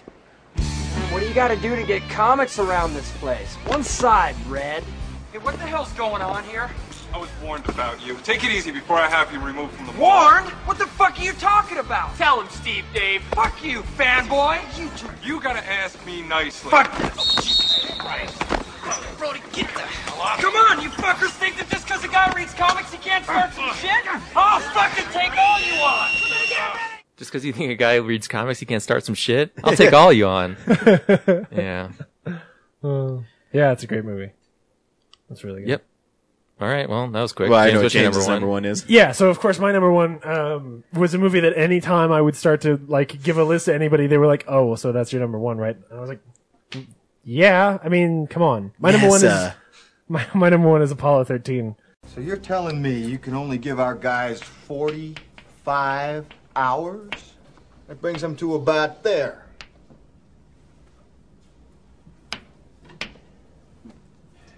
Gentlemen, that's not acceptable. We gotta talk about power here. Whoa, whoa, guys! Power is everything. Power is everything. What do you mean? Without it, they don't talk to us. They don't correct their trajectory. They don't turn the heat shield around. I- We gotta turn everything off. Now. They're not gonna make it to re-entry. What do you mean, everything? With everything on, the LEM draws 60 amps. At that rate, in 16 hours, the batteries are dead, not 45. And so's the crew. We gotta get them down to 12 amps. How many? You can't run a vacuum cleaner on 12 amps, John. We gotta turn off. We have to turn off the radars, cabin heater, instrument displays, the guidance computer, the whole smack. Whoa, guidance computer. What, what if they need to do another burn? Gene, they won't even know which way they're pointed. The more time we talk down here, the more juice they waste up there. I've been looking at the data for the past hour. That's the deal. That's the deal.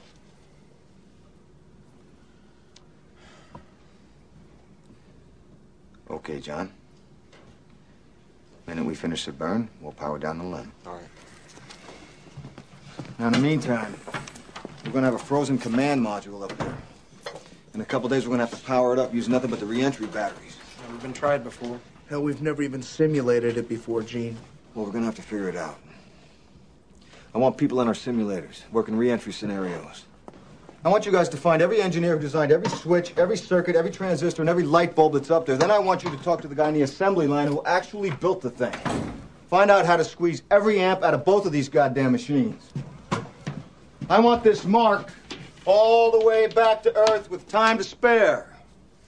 We never lost an American in space. We're sure as hell not going to lose one on my watch. I have loved this movie every day. So I saw it in theaters, um, which was kind of disturbing because there's that dream sequence where he gets sucked out of the ship. Yeah. And that, that fucked with me. Like when I was, let's see, I would have been eight, um, seven or eight. Um, and I remember being like, oh, that was terrifying, you know? Um, as a, as a huge NASA fan, like there's a lot of stuff buried in this movie and a lot of really great little moments. Um, I love the moment where he's sitting with his son before he leaves and they're talking about the Apollo 1 fire and his son clearly knows about it and he's asking about it and it's, you know, that, that sort of, um, he's sort of hiding the fact that he's really afraid of the fact that his dad is finally going back into space. Um, and, and there's that, that, uh, the whole subplot of like his wife losing her wedding ring and all of this other stuff that is just so well layered into that movie to, to build tension in a way that even though you know how it ends, you still give so many shits about these guys. That's what I mean. That's how you make an awesome, you know, Yeah. period piece. You know how it ends, Right. but you still want to care about the guys, and you might think, oh, maybe they're not going to make it. Yeah. It's it's yeah, it's a wonderful film. Um, it's yeah. There are so many great characters in this movie that I I carry with me. Um, you know, uh, John Aaron, for example, who's the who's the guy who's responsible for figuring out what the sequence is. He's working with Gary Sinise's Yeah. character. Um, you know the the. Uh, I think do they even no they don't. It's in it's in uh, from the Earth to the Moon where they talk about him being the Steeliad missile man.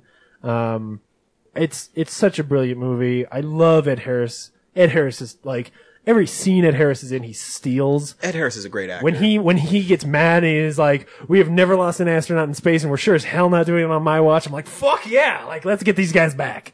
Um, it's so enjoyable, and so you know, one of the things that I love about it is that um, it's almost like uh, like a movie like The Gray, right? Where you've got these guys out there, and you know they're gonna get picked off one by one throughout the movie. You know the movie's gonna like play these beats, introduce these threats, and so somebody's gonna die falling out of a tree, and somebody's gonna die getting eaten by a wolf, right? Um, Apollo 13 is very similar in that there is a threat. They address that threat for 15 minutes. They solve that threat and move on. Yeah. Um, and in some cases they don't. They just pile up until by the end of the movie you're like, well, we're just sort of crossing our fingers. And it makes the whole feat so much more impressive, right? Because you think like, oh, okay, the most important thing here is we've got to be able to get the trajectory right. And so they do this whole burn and this whole really intense sequence where they got to get the trajectory right. And then they're still fucking wrong when they're coming in, um, because they miss one more detail. And it, it, it peels back, um, how much work went into getting people to the moon when one tiny little thing could go wrong and it's so hard to fix it because there's so many things. Yeah, The, the, the example I'm thinking of is the fact that the reason that their trajectory is still wrong is because their math is all based on the ship being slightly heavier coming back Yeah. because it's got moon rocks on it. Yep. You know, like the fact that there are details like that that have to be thought of in order to fix all of these problems just goes to show how many details went into getting them to the moon in the first Oh, place. Um, and on top of that, it is Tom Hanks is really good. And you, you care so much. I, I love the sequence when they're going around the moon and the guys are like, they're looking at the earth, they're look, or they're looking down on the moon. They are, they're, um, really sort of wallowing uh, for, in a little way, but the fact that they're not going to go down, right? Yeah. They're so close, and this is the thing that they came for, and like it's so impressive, and they're they're digging into. You know, they're talking about the science of it and they're so excited to be there. And Tom Hanks is just on the other side of the ship and he's just, he has this moment where he realizes, look, I've come this far. I just want to go home. Like everything that's important to me is back on Earth. Yep. We have to get back. Yep. And I don't give a shit what it takes. We're gonna do this. And it's so powerful and emotional. Um, I I adore this movie. It's probably one of my ten, if not twenty, favorite films of all time. Um, so for that, it's my number one in '95. Uh, if you're wondering how to get to James Hart, lady listeners, just have a NASA story and guys trying to overcome odds, and uh, that's that's the way to James Hart's heart. It's pretty fair. If you go back to the '99 uh, episode, what was my number one of of '99? Do you remember? Uh, NASA disaster. I don't remember. It was October Sky, which is also a movie Hmm. Your about number one from '99. Uh-huh. Yep. That movie's so shitty. That movie's great. Are you kidding me? Wow. it's a great movie. I never saw it. Me and Brandon just used to make fun of it because the poster was so ridiculous. Oh, the poster is awful. You should totally see that movie. Okay. Yeah, yeah, yeah. The the whole story with um oh, what's his name? That the the actor Chris Tobey Maguire. Uh, well, it's Jeez. Tobey Maguire. He plays Tobey Maguire's dad in the movie. Uh, Chris um ah, fuck Chris Cooper. Chris Cooper. Yeah, Chris Cooper's I like Chris brilliant. Oh man, Th- that whole relationship is great. Is it Tobey Maguire? No, it's Jake Gyllenhaal. Okay. Yeah. Same thing. No, it's better. Better. Uh, who's I like that guy Toby. who played Spider Man? I like Toby. Jake Gyllenhaal. Yeah. Yeah, yeah, yeah. same thing. and Prince of Persia. Tobey Maguire. Uh, so that was our list, and now I'm going to go over some of our fans' lists. Yeah. Uh, we got a funny email from Dan. Uh, Dan says, Hey guys, didn't have time to make a proper list. Just wanted to say, never forget Desperado. and I'll always have a place in my heart for House Guest. Uh, what is House Guest? Oh, I don't I know think House I Guest. know. That's the Sinbad movie. That's what I thought. I thought it was Sinbad. Oh yeah. Oh man, I hope he wears something that's made out of windbreaker. you probably did. Uh, I've got one here from uh, from Ryan that he sent me, um, which he when he sent it to me, he said that this was a quick shit list. So his number five was Ace Ventura. His number four was Billy Madison. His number three is Mortal Kombat. His number two is Goofy Movie, and his number one was Judge Dredd. Mortal Kombat wasn't on your top ten. No. you love that movie. I kept thinking don't- one of you was going I to say don't it. love that movie because I love the video games. It's like the opposite of your GoldenEye argument. uh, it's a it's an all right movie, but it's weird. It's like these people go to an island and are trapped, and they have to get off it by fighting, like a Paul W. S. Anderson movie. Um, Henry said a goofy movie, obviously. There's a goofy movie twice shows up. Yeah. Oh, uh, Goofy Movie's on a bunch of people's lists. Um, here, let me pull up. Uh, I'll get Zach's. I've got Steve and uh, Cool. so I'll do Gretchen, who I thought was I. I feel like an asshole. That's who I thought I met. That you, your friend, and then it No. wasn't. Her name was Danielle. Not even close. Um, dude, sometimes I'm stupid. Okay. uh, so she says Toy Story, Clueless, Tank Girl. Right on. Cool. Train Spotting and Apollo 13. I forgot about train spotting. Wow. Um, so Steve's list was uh, at number five, seven, then The Usual Suspects, uh, Casino, then Dead Man, and I'm not sure. Do you know the Dead Man he's talking about, or is he talking about Dead Man Walking? No, Dead Man is the Johnny, Johnny Depp, Depp one, movie. yeah. Oh, that's right. That's right. Um, and then Toy Story. He would like that movie. Of course he would. Steve. Oh, that's such a Steve fucking list. Oh God, what a jerk. Is that it? Uh, no, we've got. Uh, Well, I mean, for him. Oh yeah, that was it for him. Yeah. Uh, Zach Eastman uh, did a full top 10. So at 10 was Batman Forever, 9 a goofy movie, 8 was Friday, 7 Get Shorty, Mm. 6 Mallrats, 5 12 Monkeys, and then because it's 150 characters, you had to split it up. Uh, 4 was Four Rooms, and the Brothers McMullen had a tie. 3 was Clockers, which I've seen. Uh, what is Clockers? it's like, uh, I, I barely remember it. I saw it with my parents, and like Oh. I remember it had a It's like- promo for clerks in front of it. Yeah, they could like stop their watches and do stuff. No, or it's something. Clock Stoppers. That's Clock Clockers. that's a Oh, that's a Nickelodeon film. Uh, Uh, no, Clockers is like uh, I think it's set in Brooklyn, and there's like I think Harvey Keitel's in it, and uh, they're like just there's a lot of like drug stuff going on, and they have to like solve a murder mystery or something. Okay. Um, Zach, write in and tell us what it is. Uh, number two is In the Mouth of Madness. Cool. And his number one is Seven, with an honorable mention for Halloween Six. Because of Donald Pleasant's last film. Yeah. Uh, I've got Kendall's here. Um, Kendall's number. Wait, is this five? Yeah. So n- Kendall's number five is Clueless. Her number four is Empire Records, which is a cool movie. I, I remember liking that movie. I was looking at the box office mojo, and that movie didn't even make a, like a million dollars. It did like Oh, no. two hundred thousand. No. Which one? That was way more popular than that. Empire, Empire Records. Oh yeah. I think it was Wow. popular on DVD or VHS. Yeah. Uh, Hackers, which is that's a funny one. Um, thank you, Kendall. Number her number two was Before Sunrise, There you go. and then uh, her number one was Toy Story. Are they ranked? She doesn't have numbers in front of them. Uh, I'm gonna make an assumption that Toy Story is is her favorite over Clueless. So Sean LeBlanc also sent one. Um, I think his first one. I, I'm hoping this is a joke. Sean, send it to me if it's not. Uh, number one is Showgirls, uh, especially since number two is Heat. number three is Seven. Number four is Goldeneye, and number five is Strange Days. Ah, so Sean, Strange i- Days, if it is yeah. truly Showgirls, send me why it's your favorite film. I'm interested. Um, yeah, Strange Days. Man, that was a good movie. I I didn't get that on my list because I don't. I, it's been a while since I've seen it. Um, I don't know that it would have gotten on my list. I'm just saying it. You know, Did we get them all? I missed it. I think we got them all. Uh, interesting uh, favorite from Rose Marie about your Dick Van Dyke Show tweet. Yeah, I, Rosemary. yeah, I- Like the this Rosemary. yeah, MissRosemarie.com must be her, or at Is least it her verified? marketing department.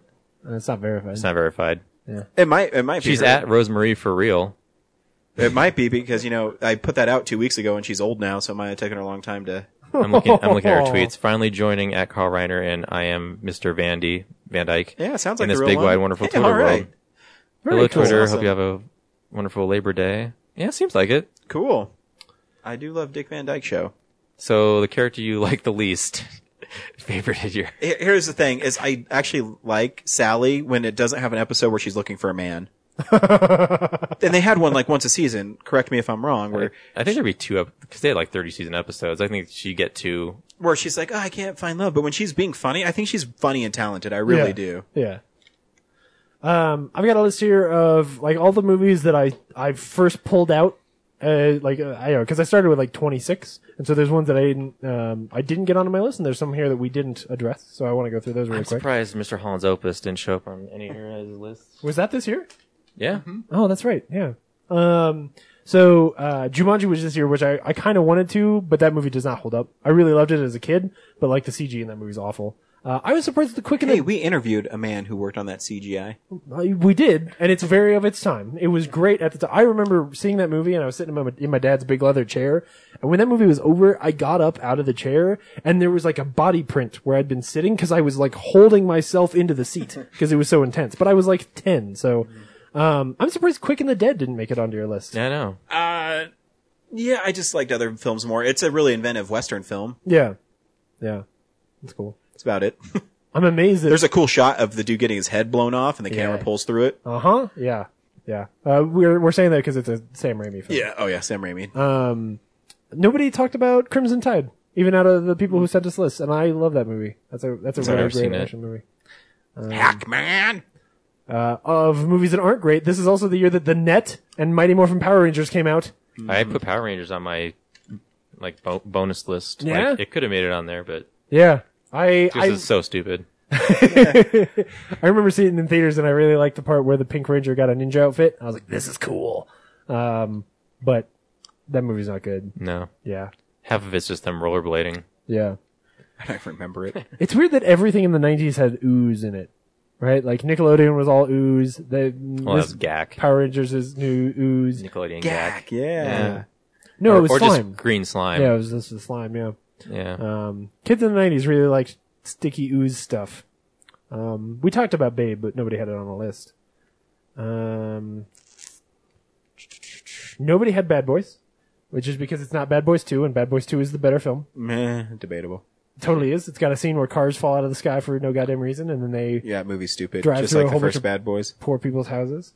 Um, there's a movie I really wanted to get on here but I couldn't quite. I just haven't seen it as recently. Um, there's a Paul Newman movie called Nobody's Fool that came in out in '95 that I would highly recommend.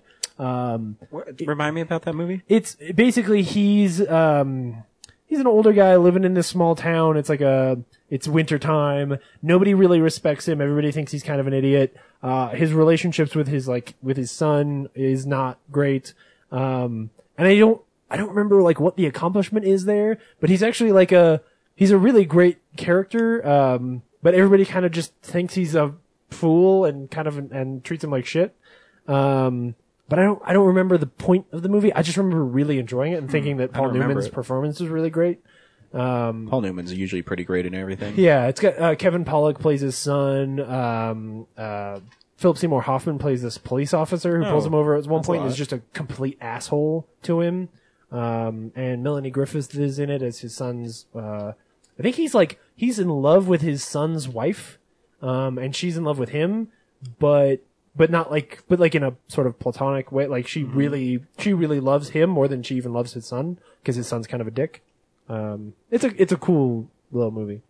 So everyone treats Waterworld like this huge bomb, but It's like number eight for the year, number yeah, ten, isn't it? made more money than uh, uh, Braveheart, But it, the reason it's a big bomb is because it cost a fortune. I guess. mean, but I was also I don't like, think it's that bad. I, I was I was saying Cutthroat Island was the one that ruined like water based movies, but it, uh, Waterworld came out the same year, so I think it dealt one two punch of Oh yeah, oh yeah. Um, And I'm sure that yeah, Cutthroat Island like probably cost way more than it could have ever even made back because those adventure movies just never do as well as they should. Um, and then uh, Zach had four rooms on his list, right? Yeah, Yeah. yeah, yeah. yeah. Um, which two of those rooms are pretty entertaining. yep. Um, so that's good. it's crazy. Like if when I go down the list, um, it just seems like a lot of movies from '95 are ones you still see on the shelf at DVD stores. Yeah, yeah. It was like a good the year. first top 100, like you've you've you you know these movies, like you've heard of them, Yeah. like they're cultural phenomenons. Yeah. So it's a pretty good year. Yep. Yeah, it was. It really was. Uh, thanks for listening. What are we Films- doing next Film week? explosions are always fun. I don't even. I forget what's coming out next week. I think Everest is coming out next week. Uh, yeah, I'll say it first. Um, talks amongst yourselves. Um, I've been playing that Laura Croft Go game, uh, which is like a mobile Laura Croft like puzzle game. That's pretty fun. Uh, there's a movie Uh, called The Walking Dead that came out that year. there he is. Yeah, I saw that. Yeah. Uh, 90 minutes in heaven, which I have no idea what it's about. Uh, not, no. Um, perfect guy. Don't know what that's about. I, I don't let me let me click on it. See who's in it. Is the visit next week? It is. Oh, the perfect guy is like the. Oh. Like thriller. Stupid looking movie. Yeah, that looks awful. Uh, Sleeping with Other People is next week. We can go see that. And it's only in five theaters, so. Aw, damn it. I'm guessing none of them will be in Colorado. Man. So Film Explosion 1980 six. Um, maybe we should just watch a catalog title. Yeah. Uh, We'll think of something. We'll think of something like we always do. Yeah. We'll figure it out. Or maybe there's something, you know, there's like, uh, there's a couple little indie movies that are out. We should go look and see, like, what stuff is in the theaters that we're missing. I know Yeah. there's that, there's that Robert Redford movie, but I don't know. Like, I know the Oh, reviews, yeah. of, the reviews of that are good, but we could check that out. I could show you guys Catastrophe. We can make a whole, make a whole episode out of it. Mm, that sounds like a catastrophe. Uh, yeah, you're like the last person to make that joke. Uh, you wish I was the last person to make that joke. I spent- I spent a whole weekend making that joke. Thanks for listening. Go out and see movies. 1995 was a fun year. Thanks, everyone, for writing Remember, you got a friend in us. Oh. Bye. You've got a friend in me. You've got a friend in me. When the road looks rough ahead and you're miles and miles from your nice warm bed, you just remember what your old past said. Get fucked, Boy, you got a friend in me. Yeah, you got a friend in me.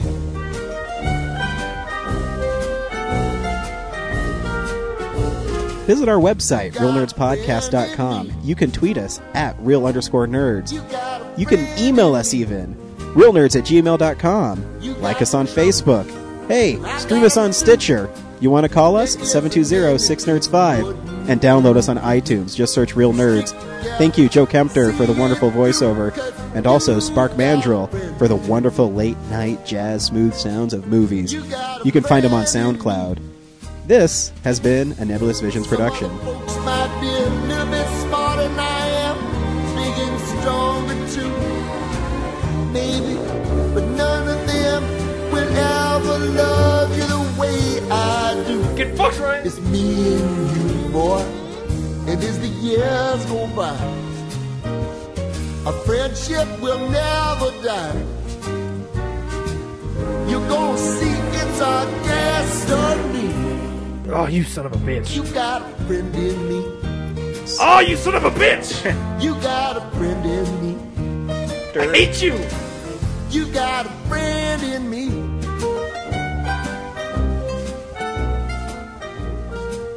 Oh, I hate you!